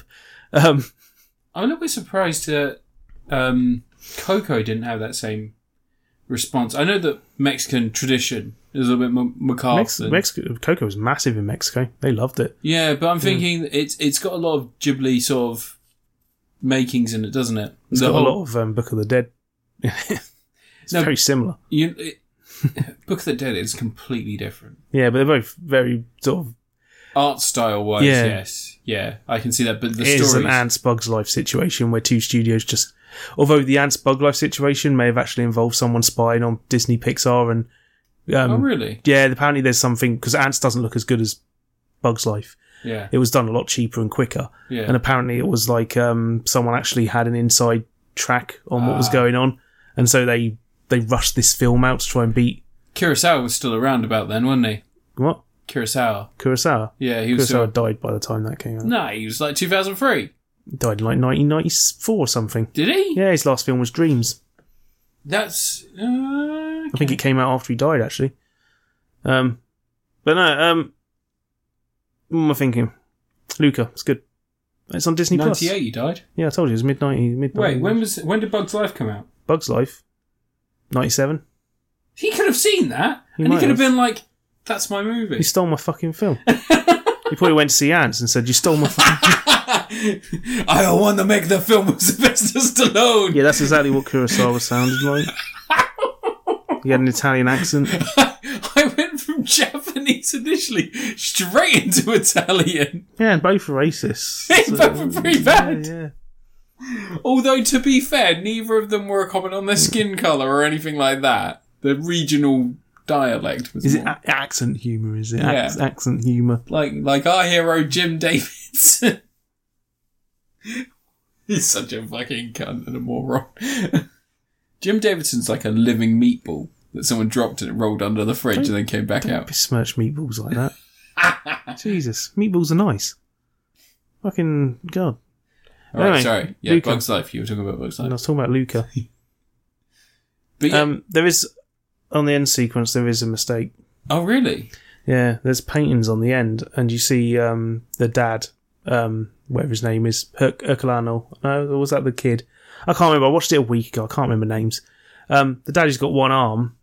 There's a bit we see him under the sea wearing a diving suit Yeah. on the end sequence. It's just like paintings, but he's got he's holding a crab on his arm that was cut off that he doesn't have. Well, I say his arm was cut off. He was born that way. He says, but he's got two arms.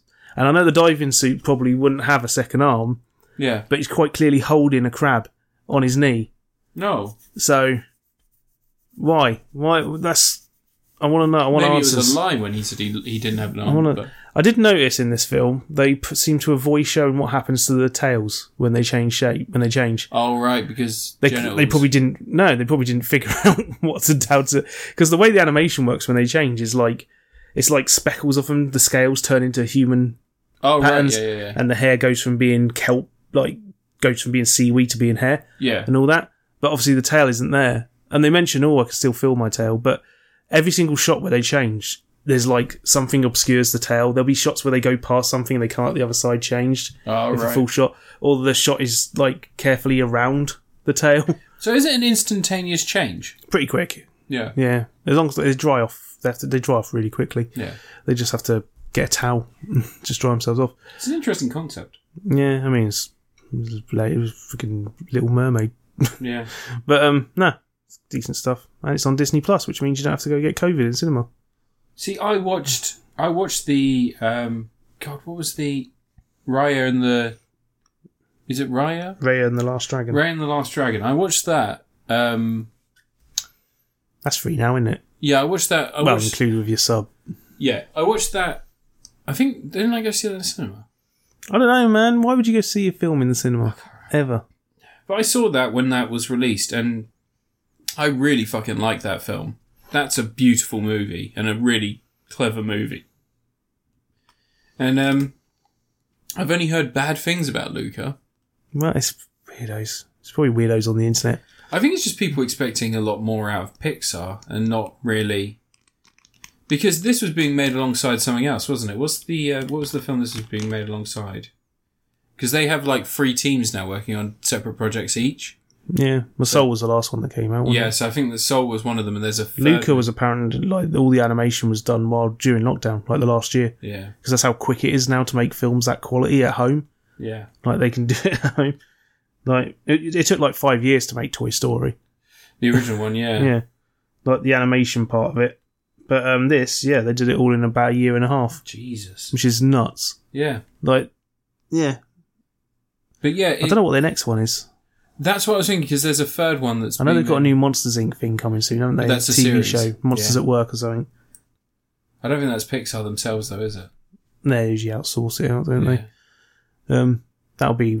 Is that going to be like? I can imagine it being like an office thing, Well, it's um, no, no, no. Have you not seen like the a trailer? parody of The Office, but with no, monsters? It's, it's like um, It's it's like Monsters Inc. It's same shot in the same sort of style, but the story is that there is someone who basically can't be a funny monster, and so he gets put on like the he gets put on the team that helps clear shit up and like fix machines and stuff. Yeah.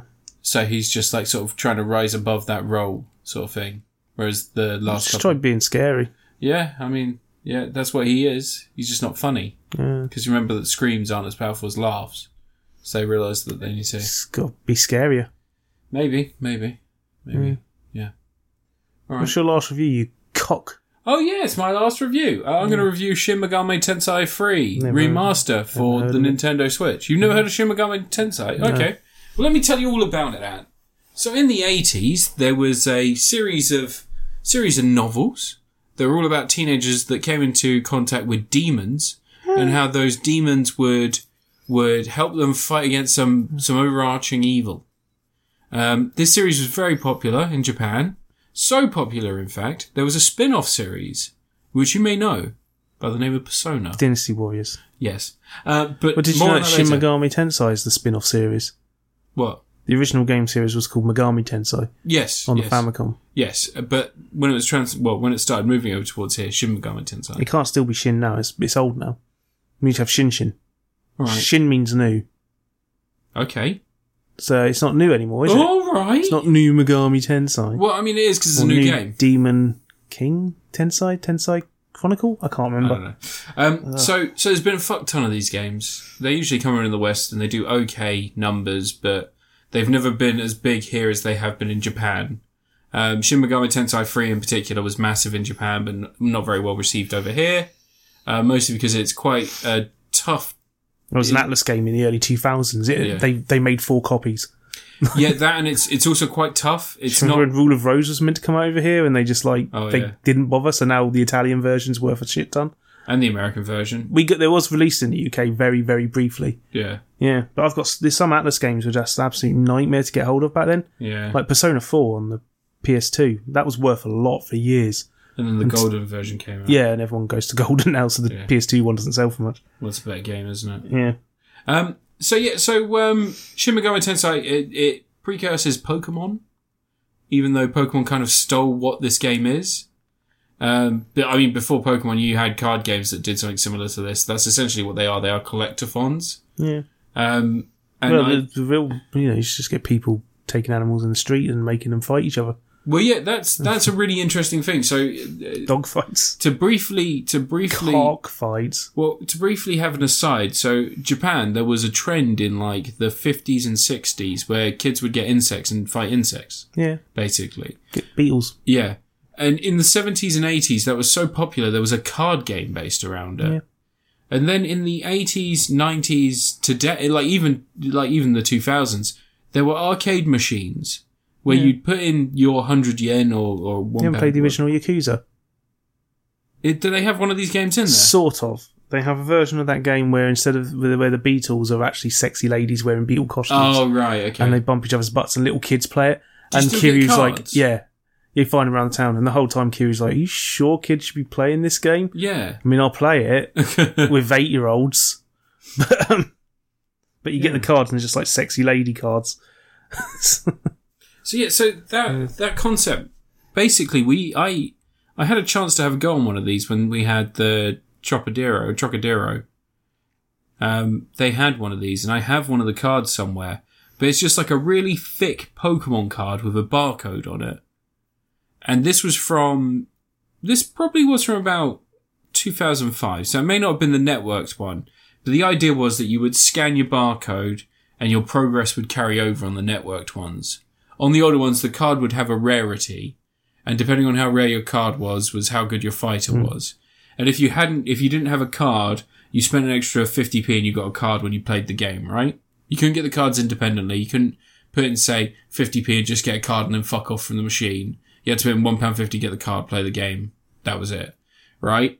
Um, and that, that sort of, that's the lineage of these style collecting games sort of beginning and then developing into a digital format. And Shin Megami Tensei, you essentially, you collect a harem of demons that are going to help you fight some sort of demi-fiend or godlike character. And some of the, some of the devils that you meet along the way, because they are devils and demons, some of them you meet along the way will actually be the embodiment of like religious icons and religious people. Like there, you can get Ares and you can get Thor and you can get like, you know, I think there is an Odin. But yeah, so that's, that's kind of what this game is. Um, and each one of them deals with the end of the world, or at least some, some duality where you've got the normal world and then you've got the future or some apocalyptic world. Hmm. And the They're going to first, stop the apocalypse.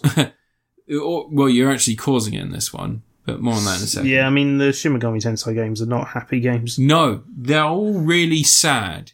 So in the first game I played in the series was Shin Megami Tensei 4, which was on the on the 3DS. And that game is fucking weird. It starts that you're in a medieval city and you basically go around and you go on little quests. They're like, we need you to go f- kill four of the imps. And you're like, oh, I'm going to go kill four of these imps. And at the end, the last imp's like, no, all right, I'll tell you what, I'll join your team. I'll join your team, and part of your team. You're like, cool, all right, yeah, get in there. Um, you get about 20% through that game, and then you're suddenly transported through a portal to modern day Tokyo, completely invaded by demons. Yeah, sounds about right. And then you have to sort of collect demons and defeat the enemies to, to stop the rift. I can't even remember at this point. This is over 50, well, 10, 15 years since I played this game. However old the 3DS is, whenever it came out. Um, it's such a fucking weird concept. I I have a copy of the Strange Journey remaster they released for the 3DS as well that I haven't played, which is another Shin Megami Tensei game, and that's about a, a caravan traveling through the apocalypse, and you are able to control the demons and side with the demons, and you use them to s- defend the convoy and get to what is going to be like your final destination, which is hopefully some sort of s- some sort of safe space, some sort of safe area. Um, I'll control your demons in a minute, you fuck! What? it's such like so playing this game it feels a bit like pokemon it feels a tiny bit like pokemon at times but for the most part it's really fucking depressing and it keeps reminding you your main character in the beginning of the game is is basically satan or or the equivalent of in this world that you're in shoves a horrible worm monster down your throat makes you into a demi fiend a half demon half human Oh, jeez, I hate when he does that. I know, right? Tell me about it. And so from that point, you can use Magata, which are like, um, which are in persona, they would be jobs. Yeah. In this, they are your demon. They, they give you access to different power types and they give you weaknesses and advantages over other monsters, right? And you can level up. And as you level up, the demon inside your body, if you, it, once you get to certain levels, it'll go, the demon is acting unruly inside your body. Do you want to calm it or would you like to let it continue being unruly? And depending on what you choose, it can have positive or negative effects. If you let it go a bit mad, sometimes it will heal and your entire party and restore their MP. If you let it go mad other times, it might cause you to be paralyzed and mean that you're less effective in battle. You know, it's, um, there's a, there's a chance for each. And the more you pick of one, the more chance that's going to have a negative effect overall. Um, yeah, and, and like the game itself, I've never played this one because Atlas PS2 games are really fucking expensive. Yeah. The, um, I used to Devil's, try to collect them. the Devil Survivor games, the side games from this, you've got yeah, one they're on like the spin off based on Yeah. one of the endings, aren't they? or something? Yeah. they're basically set in Tokyo from Shin Megami Tensei 2 Maybe. or the other side of Shin Megami Tensei 4. I can't remember. But basically, the Devil Survivor games are, there's two of those, and in those, it's a similar story to this from what I've been told. I haven't managed to play. These games take about 70 hours to complete, so I don't have the time to play all of them. It's too don't long. Think, don't think anyone does. Um, but but with regards to this one, yeah, it's it's such a weird concept. It's quite sad at times. Um, some of the some of the things that the monsters do, like some of them plead for their lives and then join you because they're terrified of dying. It's gonna be my buddies with him. Yeah, you Um, and he were buddies, weren't you? what's that? From Garth Marenghi's Dark Oh Place. right, yeah, You've got to watch the making of bonus feature. He's I talking about need how to. workaday actors these days would just say, "You and he were buddies, weren't you?" But not me. I'd- you and he were buddies, weren't you? It's that little pause, the turn of the head. the thing about the show was it was running about 10 minutes short every episode. so what we found was we had to do Just put slow mo on everything and try and keep it away from Any- the dialogue as much as possible. any scene in which someone's running down a corridor, we put it in slow mo. any scene in which Dag is entering a room, we'd slow that down because Dag was just slamming those doors. Uh, yeah, like it's yeah, Shin Megami Tensei Three. It, it's a it's a curiosity in this day and age, and uh, like I think I've been talking about Shin Megami Tensei Five since this fucking podcast started. We finally saw some gameplay from that. And I don't think it's going to run very well on Switch, Ant. Have you seen what it looks like? Not five. Yeah. It's fully open world. The monsters are walking around the place. It's being made for Switch. Be fine. It's made for Switch and PS4, isn't it? Yeah. But yeah, Shin Megami Tensei 3. If you want a good RPG, it's a great RPG. It's really dour, it's really dark, but it's it's so fascinating to play something that is the antithesis of something like a Pokemon game.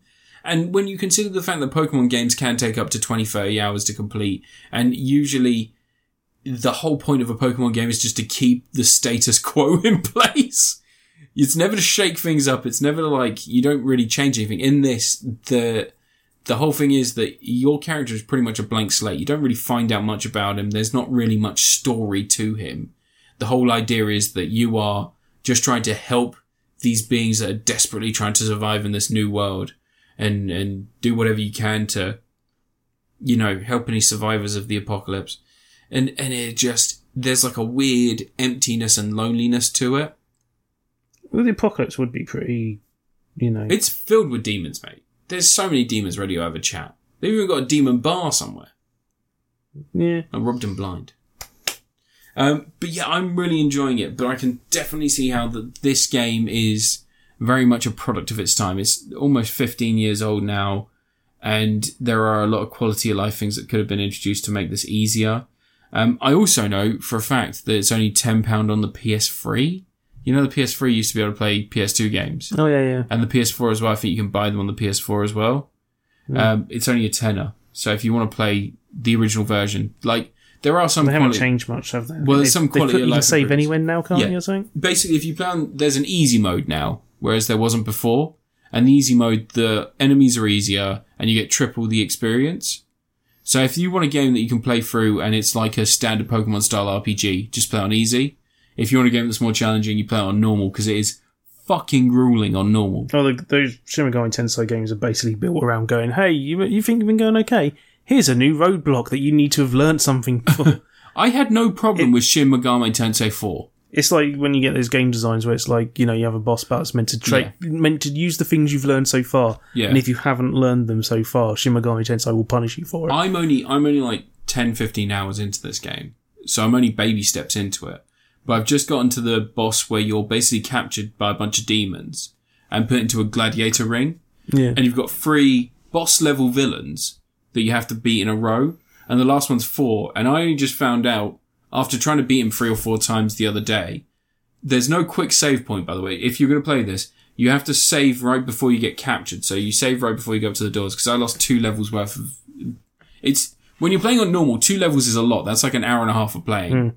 Um, I lost two levels of pro- progress, and I found out that you need a certain Megate that you could buy from the sewer area to really maximize your possibly your potential for beating him because he has no he has no um, protection against physical attacks, but he has like he it like nulls so many magic attacks that you just sort of have to just pummel him. just try making friends with him. You try and buff everyone and pummel him as much as possible. You can try to make friends with him. Like loads of the bosses are are like not catchable, but they can join your party.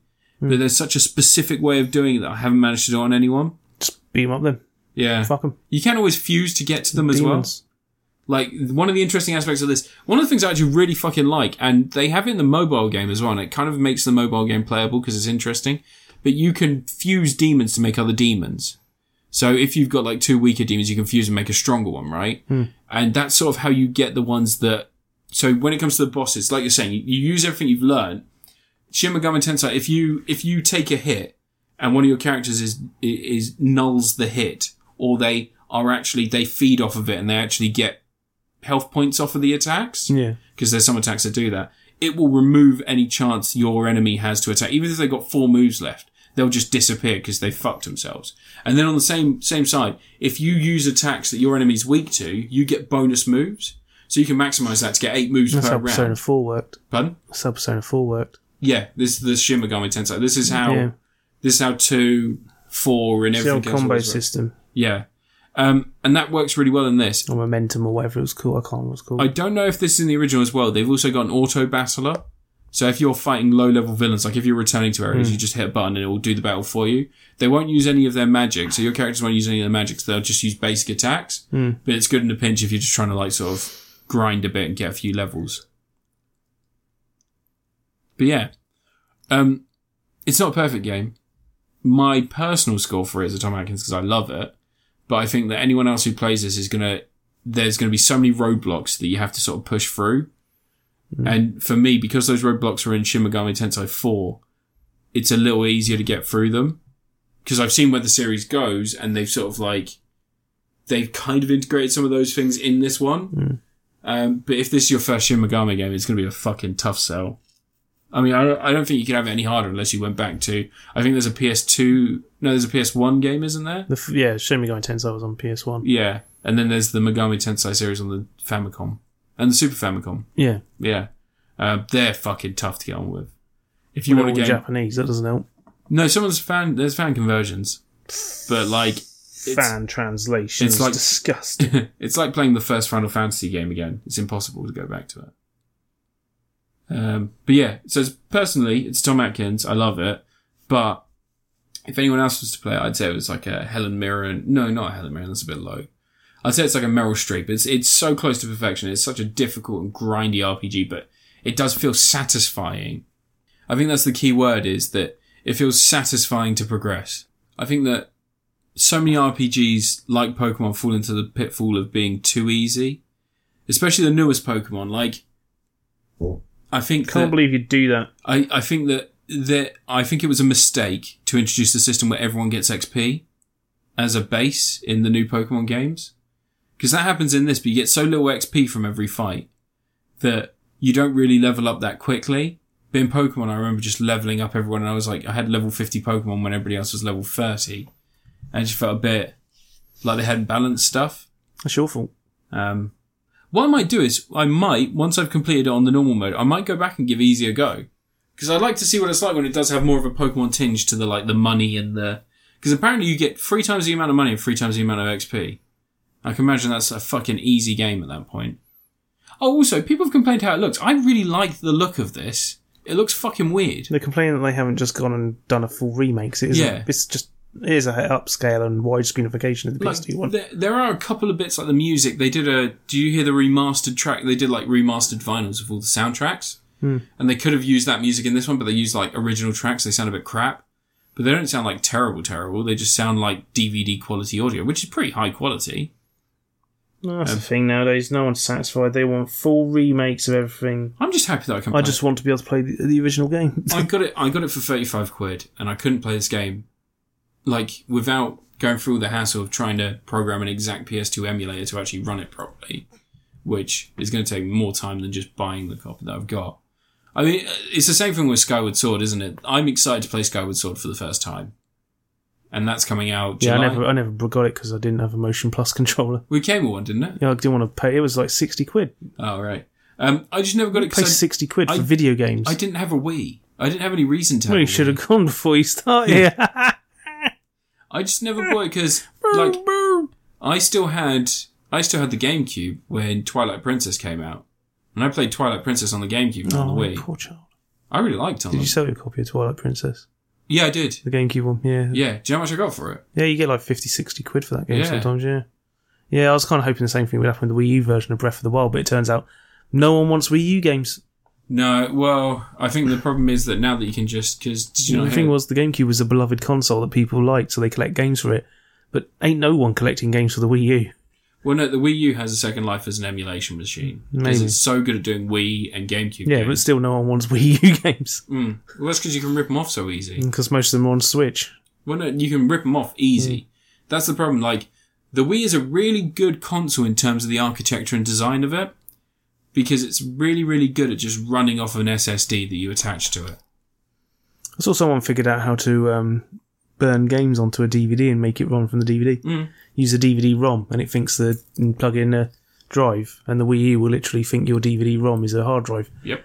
which is kind of crazy. So you can back up your games onto a DVD Well, it's an ROM. Intel based architecture, isn't it? It's like a PC. It's like a really powerful triple core PC. That's the other problem is it had triple cores.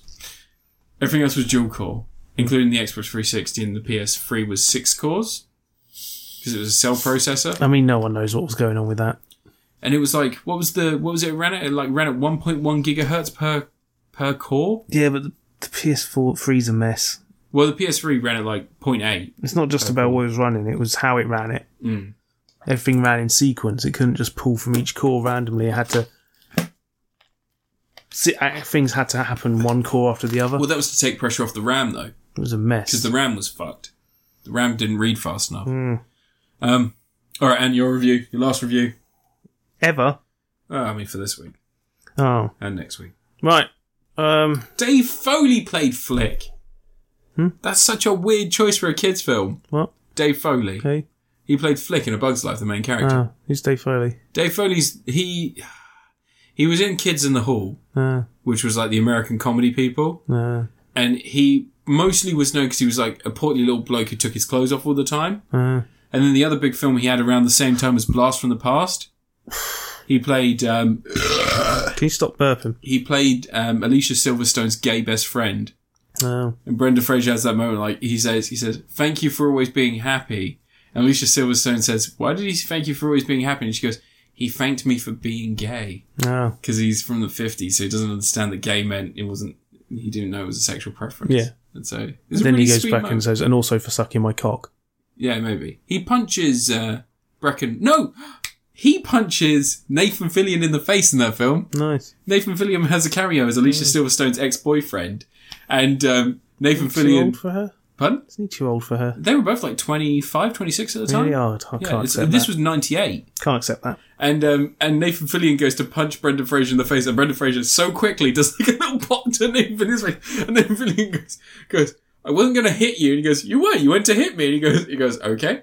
Well, it seems like my evening's over, and he turns around and he goes to hit him again, and Brendan Fraser just a quick pop to the face. And he goes, "Oh, okay, I'm gonna cut my losses. and just walk. I was like, even even charming when he's a dick in films, that Nathan Fillion.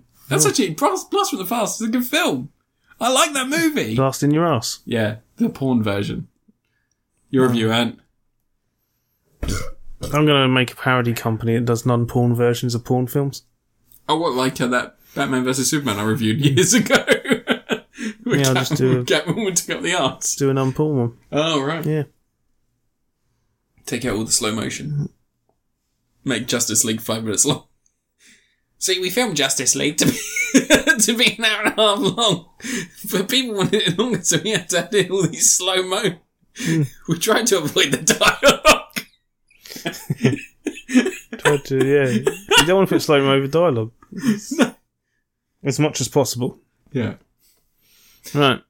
You done? Yeah. Yeah, right. I guess I have to talk about Ratchet and Clank Rift Apart. Or Ripped a Fart. Yep. That's, that's what the name is. That's the joke name. Oh right. Because they always have a joke name. I've just realised that you said Brook of Life was the was the equivalent of Coco, right? Well, I couldn't remember what it was called. You said Book of Life. All right, yeah. Book of Life was released three years before. Yeah, same film. Same It's not the same yeah. film. Same film. Same No, it's time. not. It's a completely Anyway. different film. Ratchet and Clank. yeah, ripped It's on PS5. Rip, ripped apart. That's really crass. Yeah, Um, so in this game, it's a new Ratchet and Clank. I can't tell if it's meant to be a direct sequel to the 2016 Ratchet and Clank or a sequel to the series up to the point before that I 2016 think it's one. meant to be a sequel up until that point. yeah, because the 2016 one was a sort of reboot, wasn't it? But it was also a So the it was two- half remake, half not. Shall I do my attempt at? No. Okay. So the remake Oh. Hmm. was kind of one and three, but not two, and then two is a separate thing. But what's happening in the newest one? They're basically it's all of their adventures up until that point, because that device, the interdimensional portal d- gun, Dimensionator. the Dimensionator, that's in another game. Yeah, yeah, because it was how Ratchet got to Yeah. thingy. But anyway, so the game the Ratchet and Clank Ratchet Clank made a Dimensionator to help Ratchet go meet other Lombaxes, find out where they came from. Yeah. Don't know where they are, but they're going to try and find them. But then evil Doctor Nefarious steals it and messes things up and starts, you know, j- I mean, just fucking He's, up he's dimensions. a fuck up. He's Yeah. a fuck up. He's like the worst villain in the world. 'cause But the he thing just- is, is that that's one of the good things with the game. Um, he's he messes up the dimensions basically by accident because he doesn't know what he's doing and being you know this inept klutz of a villain. But that's really clever because you end up in a world where Nefarious is ruling the world in this other dimension. yeah, basically he's And you competent. don't see what's going on with that actual Nefarious. You just follow this klutz Nefarious. And when the story gets to the point when you meet that Nefarious, not not going to spoil anything, but it pays off so much stuff. Like it, it makes you realise. Uh, it's sort of like a really clever way of playing off that character. Um, but anyway, the the game itself, you're traveling to other dimensions. It's taking advantage of the PS5 super fast loading times to do stuff like warping you through worlds and loading stuff up on the fly. Um, I don't think people realise how friggin' revolutionary some of the cutscenes are in this game because there's times where the cutscene is going on in a location, characters are talking over intercoms, and it will cut back and forth between these two completely different levels that you've been to, and it's all in and it's engine. seamless. Like, I think you need to explain that it's all in engine before that's Yeah. impressive. Because if it was pre-recorded, then it doesn't fucking Yeah. matter. There's no processing. But stuff like when you fly to another planet and it takes off and the camera just you get that short brief sequence of them flying through space and it does a Star Wars wipe Hmm. and you're on the planet. Yeah. Like like stuff like that is crazy. Like how fast the game starts when you reload a save file. It's like probably about twelve seconds from the dashboard to loading the game and being in the game from your save file, yeah, which is pretty nuts. I'm only Um, on the third world, so I'm nowhere near as far as you. But And I finished it. So one of the things I've noticed is there is a level where the entire thing has loaded into the memory. It's the first planet you go on where you've sort of got little bits and pieces that you can play with. And you've got those speed snails and, and those Yeah. rifts and all the other stuff. And all of that's loaded. There's no pop in. There's no. oh, it's not loading, it's the PlayStation the speed it doesn't load it all in memory in one go. The PlayStation's fast enough that Is it not? it doesn't need to. yeah. That's sort of There's like, no that's the thing. distortion. There's don't no think- hiding. Yeah, You know? well, that's the thing people don't seem to realise with how fast these machines are now Yeah. is that the they're not having to load in stuff for later on in the game. Like if there's if there's no red barrels anywhere near you at the time, they don't have to keep them loaded in memory just in case they pop into your view. Hmm. The console won't load them into memory until they're a second away from appearing in your view. yeah. It's that sort of quickness that you can just chuck stuff through the buffer really quickly. Sometimes it's a little bit too quick, and there are moments. The first time you have to, um, so you get to the point where you don't tether to swing between places. You basically rift between two Yeah, places, yeah, I like how it works. and um, and it looks pretty cool. But they don't really give you an indication you're you're double rifting. I'm going to call it double rifting. Double rifting. Yeah. So you go through the first one, and there's a second one immediately in front of you, Hmm. and it doesn't really clue you into the fact that that's the expectation. You're just You not s- quick enough on your brain grapes. No, I was expecting to because everyone up until that point you rift through and then you jump and you're on another area. This one you rift and then like there's one in the distance and you rift again. And that's Hmm. really interesting.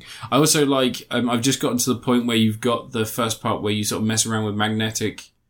You know, you've got the mag boots through the Yeah, first yeah. part of the game. Now you've got mag boots and you've got a jumping mechanic. So Yeah. you can adhere to I've other seen some of the surfaces. other games. Yeah. Yeah. and that's that's really nice. Although um, there's a couple of mechanics in the game that introduces to you during the tutorial at the start that I completely forgot about by the time I came back up to them again. I completely forgot you could throw the hammer. oh yeah, Like, yeah, you can throw your hammer and wrench. I completely forgot about that till like six hours into the game. Because there was times when there was like crystals on the wall yeah. and rare titanium crystals, and I just I kept jumping trying to hit them. And I hit them in the end. And then I went, oh yeah, I could have just thrown that. You can shoot those. No, you can't shoot the rare titanium crystals. Those ones you have to hit with your wrench. You can shoot regular crates. All right. But um, yeah, I mean, it doesn't throw the whole dimension hopping thing in your face as much as I was expecting. No, I thought levels were going to be built around like, oh, you're going to another dimension doing stuff. There is one level which you'll come up to soon. Um, Ratchet and Rivet both have a stage based around this, where you'll go to one world and it'll be one way, and you smack a crystal and the entire level changes. And it's not a simple thing of they're changing the textures. It's, not like completely new level. yeah, it's not like um. You remember in Titanfall you did the time travel thing. Yeah, and you just literally had a button. yeah. whenever And you the, pressed the it. way that worked, the level you were on in that level was a lot smaller than a normal level on Titanfall two, but the way it was doing it was there was actually a second level Well, loaded sequential underneath. loading. So you would have rooms, like it was broken into rooms. well, So no, there's- the, most levels on Titanfall 2 are fairly large and open world and stuff, but this one's like two buildings and that's it. well, no, you've got the massive canyon in between. I've recently replayed Titanfall two. So Titanfall two, you've got you've got the But once you main- get the time travel thing, it all happens in those two buildings. No, because you go back to the canyon and you you destroy it as you see the. So the canyon between the two buildings is like a massive corridor. There's not a canyon between the two It's buildings. not. There's a road. It's like a massive corridor. There's a road in the middle. But it's I two know, buildings. but like in terms of the design, you've got the two buildings either side. We're so- not focused on two buildings. The thing, the level as a whole is smaller than the oh other right, levels. yeah, yeah, yeah. And the way it works is there's another version of the level underneath. Hmm. And when you tap the button, you've got a mirrored player character in the other world. And when you tap the button, it's just switching your viewpoint to the other Oh character. right, right. So that's how it works. But Ratchet and Clank doesn't do that. It literally loads in the levels and Yeah, pops you straight through to the other thing because the levels are huge, massive, great big open world environments. You can't just load in an entirely different tile set because on that Titanfall one, most of the textures are still relatively similar. You're in the same location, but same geometry, but with slight changes here and there. So it's loads like of fire. whereas holes. like with Ratchet and Clank, it's like loading entirely different tile sets. Like yeah, like even when you walk through those portals to uh, the rifts, the um, pocket dimensions and stuff, and everything's Hmm. I like perspective those little correct as you challenge move rooms. towards them, and They're little shrines, like from Zelda, aren't they? sort of, Yeah, some of them are like I just did the one with the exploding boxes. yeah. We've got like a speed course where you just basically have to bounce between exploding boxes to get to the other end. Um, that was cool. But yeah, it's it's fantastic. There's some scale in it as well. There's some large scale moments later in the game. The finale is like it's not doing anything I haven't seen other games before do before in terms of boss battle size or anything like that. Hmm. But the way it does it is so fluid and like just the animation quality is one of the things that really helps Insomniac because they're they've probably got some of the best animation works in the business I right was now. going to say yeah, some of the some of the creatures that I've seen so far Yeah. have been fucking incredible. I mean, it looks like a friggin' and CGI movie. There's sometimes where it looks better than the film. yeah. So, well, the weird thing is that that 2016 game actually looks really good. yeah. I haven't completed it yet. I think I might go back to that after I've done this one. Yeah. Well, no, I'm talking to Under Moons, and he hasn't started the new one yet 'cause he was playing through the um, 2016 one Yeah. first. But some of the stuff, like if you look at it, like put performance ray tracing mode on because ray tracing makes a massive difference to the look. Um, stuff like Clank reflecting Ratchet in his metal Yeah. and stuff like that, or um, there's stuff in the intro sequence where you see Dr. Nefarious in his robot ship thing, Hmm. and you can see like all the sh- cars flying around in the distance reflected in the thing. It's but like if you put it neon. in quality mode, you lose it all. That Neon Market area. I Yeah, noticed. oh, the water on the ground. So you know I when think. we, we spoke about it, you walked in and had a look when I was playing it the other day, Hmm. and I didn't realise this, but you know performance ray tracing mode. yeah, If you just go performance mode, you don't get the you don't even have the water dripping. You No. just the rain. You just see like flat puddles. that it kind of- uses um, cube maps as well, which like um, cube maps have like worked on games for a long time, but the problem with them is it's projecting. It's a trick where like it takes your viewpoint and projects what should be un- in the ground underneath Yeah. Hmm. it. But if your character is in the way, you get like cut off edges that where the reflection just doesn't work because your character's shad character's blocking yeah. blocking it from doing the raycast, but the ray tracing doesn't do that. So it's like spot on perfect reflections all the time. But so, the friggin' HDR as well. Like I switched from playing this on because I d- did a quick recording, Hmm. um, and obviously when I'm recording it, I don't have the stuff to capture HDR, so it has to be standard definition and all that. Yeah. Um, not standard, standard dynamic range. Yeah. Um, and it looks so different without the HDR. It's the it's it makes the such a planets and massive stuff difference. Hmm. like that. Like HDR has never been a big thing for me. Like there are certain films where I think it really adds to it, but for the most part, like standard stuff isn't filmed to take advantage of it.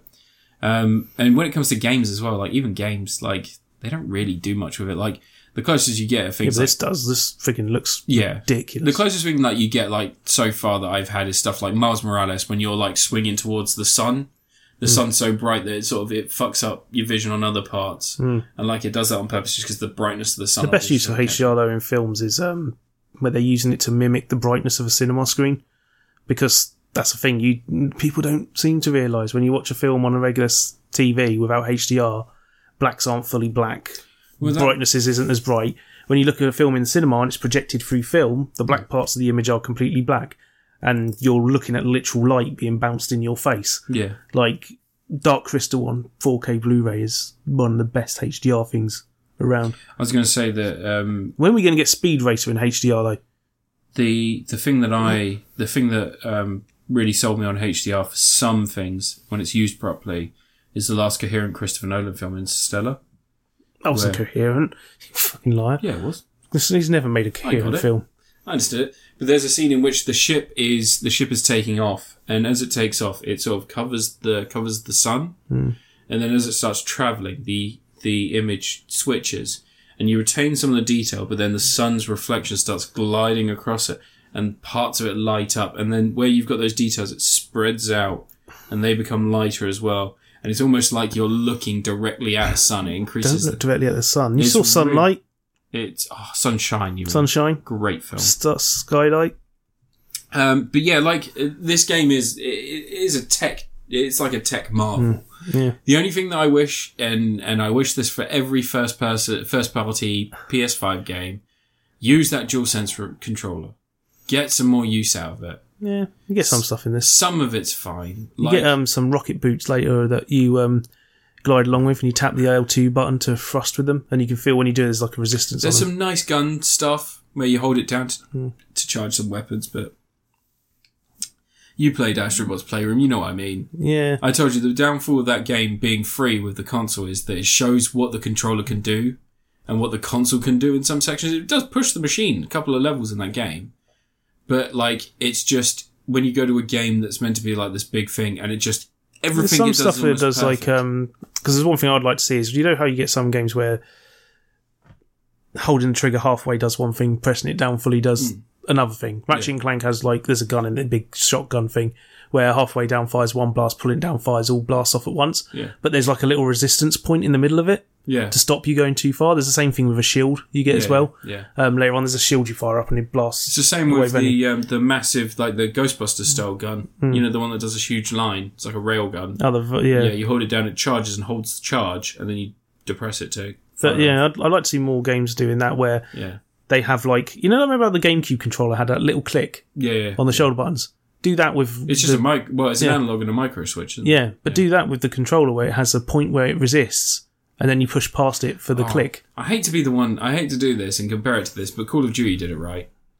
Call of Duty, if you so in the story, it makes a point to tell you that if you reload a gun and you don't, you try and press the trigger before the reload's done, Hmm. and you keep the trigger held down, the gun won't fire because you can't cock it whilst you've got the trigger pushed down part of the way. Hmm.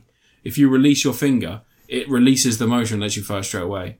And it's just such a nice use of that. It's just like like no no no no Behave yourself. let it click, and then you can go. Um, again, Resident Evil as well. Resident Evil has a nice, nice use of that. If you're firing and you run out of bullets, don't let you, don't let you pull that trigger. You have to reload. I bet I could push hard enough. You probably break it. Yeah, I'm gonna do it. Give me your controller. Although, it does take a bit of a bashing. Like if you're pushing against it when it's trying to do something, it it'll fight you. Yeah. It's pretty decent. Um, did you, Astrobot's Playroom? Did you get to the point where you use any of the machines you have to I've only like? done the first stage. Oh, you only said the meadows. ball. Yeah, that Yeah. ball bit's a pain in the ass. Yeah, but you know when you like do it up and you can feel it, you can feel the zip go. Mm, yeah. It's so good, and also his legs, just the. t- t- t- t- t- Yeah, I could do it adds without so foot much. steps. It's a bit annoying. Yeah, I know, but it's adds so much to Mm. the immersion of the whole thing. Like even the fans and stuff. When the fans are going to your right Hmm. and it's vibrating a little bit on the right, and you're like, oh, okay, I completely understand. Apparently, um, there's a gun in Ratchet and Clank. It's- I think it's one of the ones you get the blueprints for. yeah, Um, it's a retro gun, and it'll play this humming tune, yeah. but you can only hear it. It's in the vibration. The vibration's actually playing the humming tune, All right. so it'll be like this chip tune music. If you put the controller down when you hold the trigger or put it against something, you'll hear it. Yeah, 'Cause it, like it's going through the rumble, that's cool. and it does this like, like that Hmm, that's noise that's awesome. going through the rumble. yeah, I'll have a look Yeah, for that. because that's all they're doing. These things, it's It's- it's yeah, play it sound works. files through Yeah, thing. That's how the Switch does it as well. yeah. It's, it's, it's- we've moved on from spinning motors, which is good. Well, they are essentially just still spinning motors. Yeah, but it's like it's not just like sending a signal to They're shake, Hmm. like micro motors. They're not that big. and now it's like you can just play an audio file for it, and it will do this thing. Yeah, I just wish that more people used it. I think that the new Xbox controller has a good motor in it as well, like in terms of what it does, but it just doesn't have any of those extra features that immerse The you into Xbox stuff. controller is just another Xbox controller. Hmm. Yeah, it has better, better rumble, and you know the design. They've just made it a little bit smaller. That's it. still costs way too much. Remember when controllers were twenty quid? I only paid, I paid thirty five for my second DualSense controller, and I paid thirty for my carbon black Xbox Series controller. Got ripped off. Yeah, probably. I don't know. I don't like the one thing I like about the PS4 one over the Xbox one is the Xbox has a super clicky D pad, Hmm. which is good for like fighting games and stuff. But it's so fucking loud. So if you're using the Xbox just to watch something, you're like, you're like all right, okay, calm down, mate. Calm down. Maybe it's got dead bugs inside and you're crushing loads of bugs. No, it's both of them. No, Ratchet and Clank Rift Apart. Um, it's good. I've not reviewed. I it yet. recommend stealing your housemate's PS5 and You playing didn't it. fucking steal it, right? You try and steal something from me, I'll break every bone in Optimus Prime's body. Don't fucking dare touch Optimus. I know you don't Not care even about pointing physical. towards Optimus Prime. You do. I'm pointing There's towards- no Optimus Prime there. It's- it's right there. That's an Ultra Magnus. You I'll break fucking them all until I get an Optimus Prime, You and I'll know it by the clicks. friggin' friggin' luddite. Oh, That's kill what 'em you all. are. Kill 'em all. Such a I'll luddite. destroy every one of them. Um, I found a transformer last week. did you? Yeah, it's down the back of the um, Oh, my you didn't tell DVD me about unit. this. There's not. There's not any. Covered in dust. There's literally no other PS5 games for a while that I'm interested in now. That's trying to okay. All the good games are coming out on Switch. Da da da da da da. I'm trying to think what the next the next big thing is that I'm looking forward to, and there's nothing really. Mario Golf.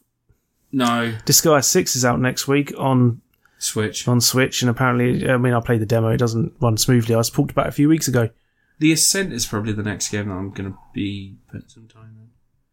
And then after that, it's like Back for Blood and shit like that, isn't it? I don't know. They all sound bollocks to me.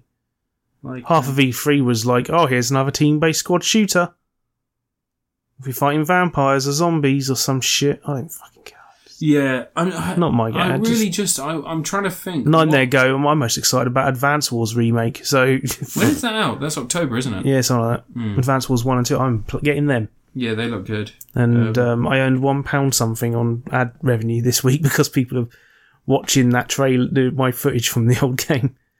Oh, what from the um, Yeah, just random. Yeah, so I'm really glad that the video that I'm not even really in because it's just a recording straight up gameplay is the one that's the most You viewed should do video a on my revisited channel. to Advanced Wars One and Two because you've got both, haven't you? I've got all the Advance Wars games. Yeah, you should do some. You should do some content. That'd actually be a really good idea because you love that fucking game. yeah, I might do it when the new one comes out. We'll do it before you fucking buffoon. Yeah, but I could do a video about the remake. Well, no, you do like little videos about each of them, and then you, you do do, one- a do one story video. about the remake, Do and you go and the I'll remake's make released. it an event. It's not going to be a. Oh, I will God. play through both games and Look. I'll record the whole playthrough. You got to start getting your content plans in line because I'm I'm going to manage you now. no, I I'm the captain now. no. I'm Captain Phillips. Captain Phillips, yeah, who was who was famously the captain. I captain now, Phillips. Wasn't it like? I think we spoke about this, but the true story was There's he a bit tried- in the film where he goes, "I'm the captain Phillips now." yeah. Yeah, no, but in real life, didn't Captain Phillips try and trade a bunch of people so that he could live? Like, yeah, he was, he was. famously a cunt, Yeah, like ninja. There I'm was bringing it that- back. I'm bringing it back. The rivalry when Ninja begins. I hate that stupid cunt. When he fuck off and play Fortnite. Captain Phillips famously was told, "Don't go there because they're Somali pirates," and he went, "I'm going there." And then he was like, I'll give you all of my crew if you let me live. Shoot them all. I really That Tom can't. Hanks is a jerk. I really can't think of any games coming out for the PS5 I'm actually fucking excited for. No, well, just give me your PS5 then. No, fuck you. Oh. Anyway, you done? One sec. I'm just going to quickly. Just gonna Well, quickly. that's not good content for the video, is it? Deathloop? Def, I don't care about that. No, nor do I. Is there a new Skylanders yet? Uh, no. No, Oh. no, no, no, What am I no. going to do with all my figures? I don't know. That's actually a good question. Little Devil Inside is a game coming up. Uh, Kena Bridge of Spirits is a game coming up. No idea. Riders Republic. No. Life. Oh, is that's the Strange. um, Riders of the Republic's that sort of sequel to Steep, isn't it? Oh, snowboarding. Yeah, but it's like um, all sorts of stuff. It's motorbikes and anything anything you can go downhill on, basically. Oh, Deathloop comes out the day after my birthday. Oh, Um, there's really not much. Rainbow Six Extraction Don't comes out think three I- days after my don't, birthday. don't, do Oh, that. Far Cry 6 is out in October. Uh, I gotta wait four months before a game comes out that I actually want to play on the PS4. no. PS5, sorry. Ooh, Get it on Xbox, can't you? I, I wouldn't do that to myself. Right, you done? Um, Done faffing around oh, on your phone? Ghostwire Tokyo's out this year, apparently. Oh, Really? that's not coming out this year, is it? No, no, no. That's going to be months. Can I end the podcast now? Oh, Dying Light 2 comes out at the end of the Right. Anyway, goodbye. All right, bye, everyone. Ninja's a cunt. We're going to start this rivalry. I've had enough of him. He's a he's just a prick, isn't he? Oh, GTA 5's out on the PS5 soon. Oh, sweet. I'm going to play that game again. Um, On a third console. Oh, Five Nights at Freddy's Security Breach. That's out at some point in No, and Scott 2021. Fulton's not attached to that anymore. Yeah. Well, he's I mean, a he's probably still Republican and a making- uh, fucking freak, isn't he? Wasn't he like?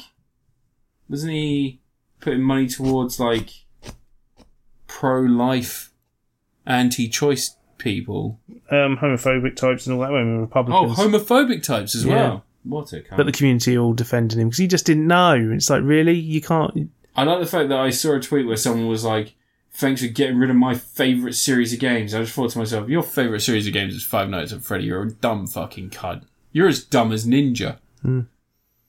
PewDiePie's the one who played Five Nights at Freddy's. Five Nights at Freddy's a game for dickheads. Can we end the podcast now? Yeah, go on. Say goodbye. I reckon. All right, bye everyone. If someone knows of a game coming out for the PS5 that's meant to be good, can you let me know what it is, and I might buy it because there's nothing. Um, you can find out now with 54 Space Monkey on Twitter. You can find him at, on YouTube as Mellow Gaming. You can also find him as Reacting Sentai Yoppa Ranger. It's not worth it. You can also find Doesn't matter. you can really, also doesn't find matter. Ant at Fucking Ant's bot collection. waste of time. It is bot Just collection, absolute isn't it? Waste of time telling It is people. bot that stuff. collection, isn't it? Yeah, Yeah. it's a You waste of can- time telling people. You can this find stuff. me at Chris one's- Apocalypse yeah, everyone's- everywhere.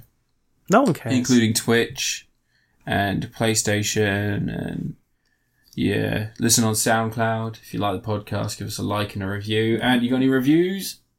we did that. That's what we did for the last two hours. Cool. Bye everyone. Bye. Ninja's a cunt.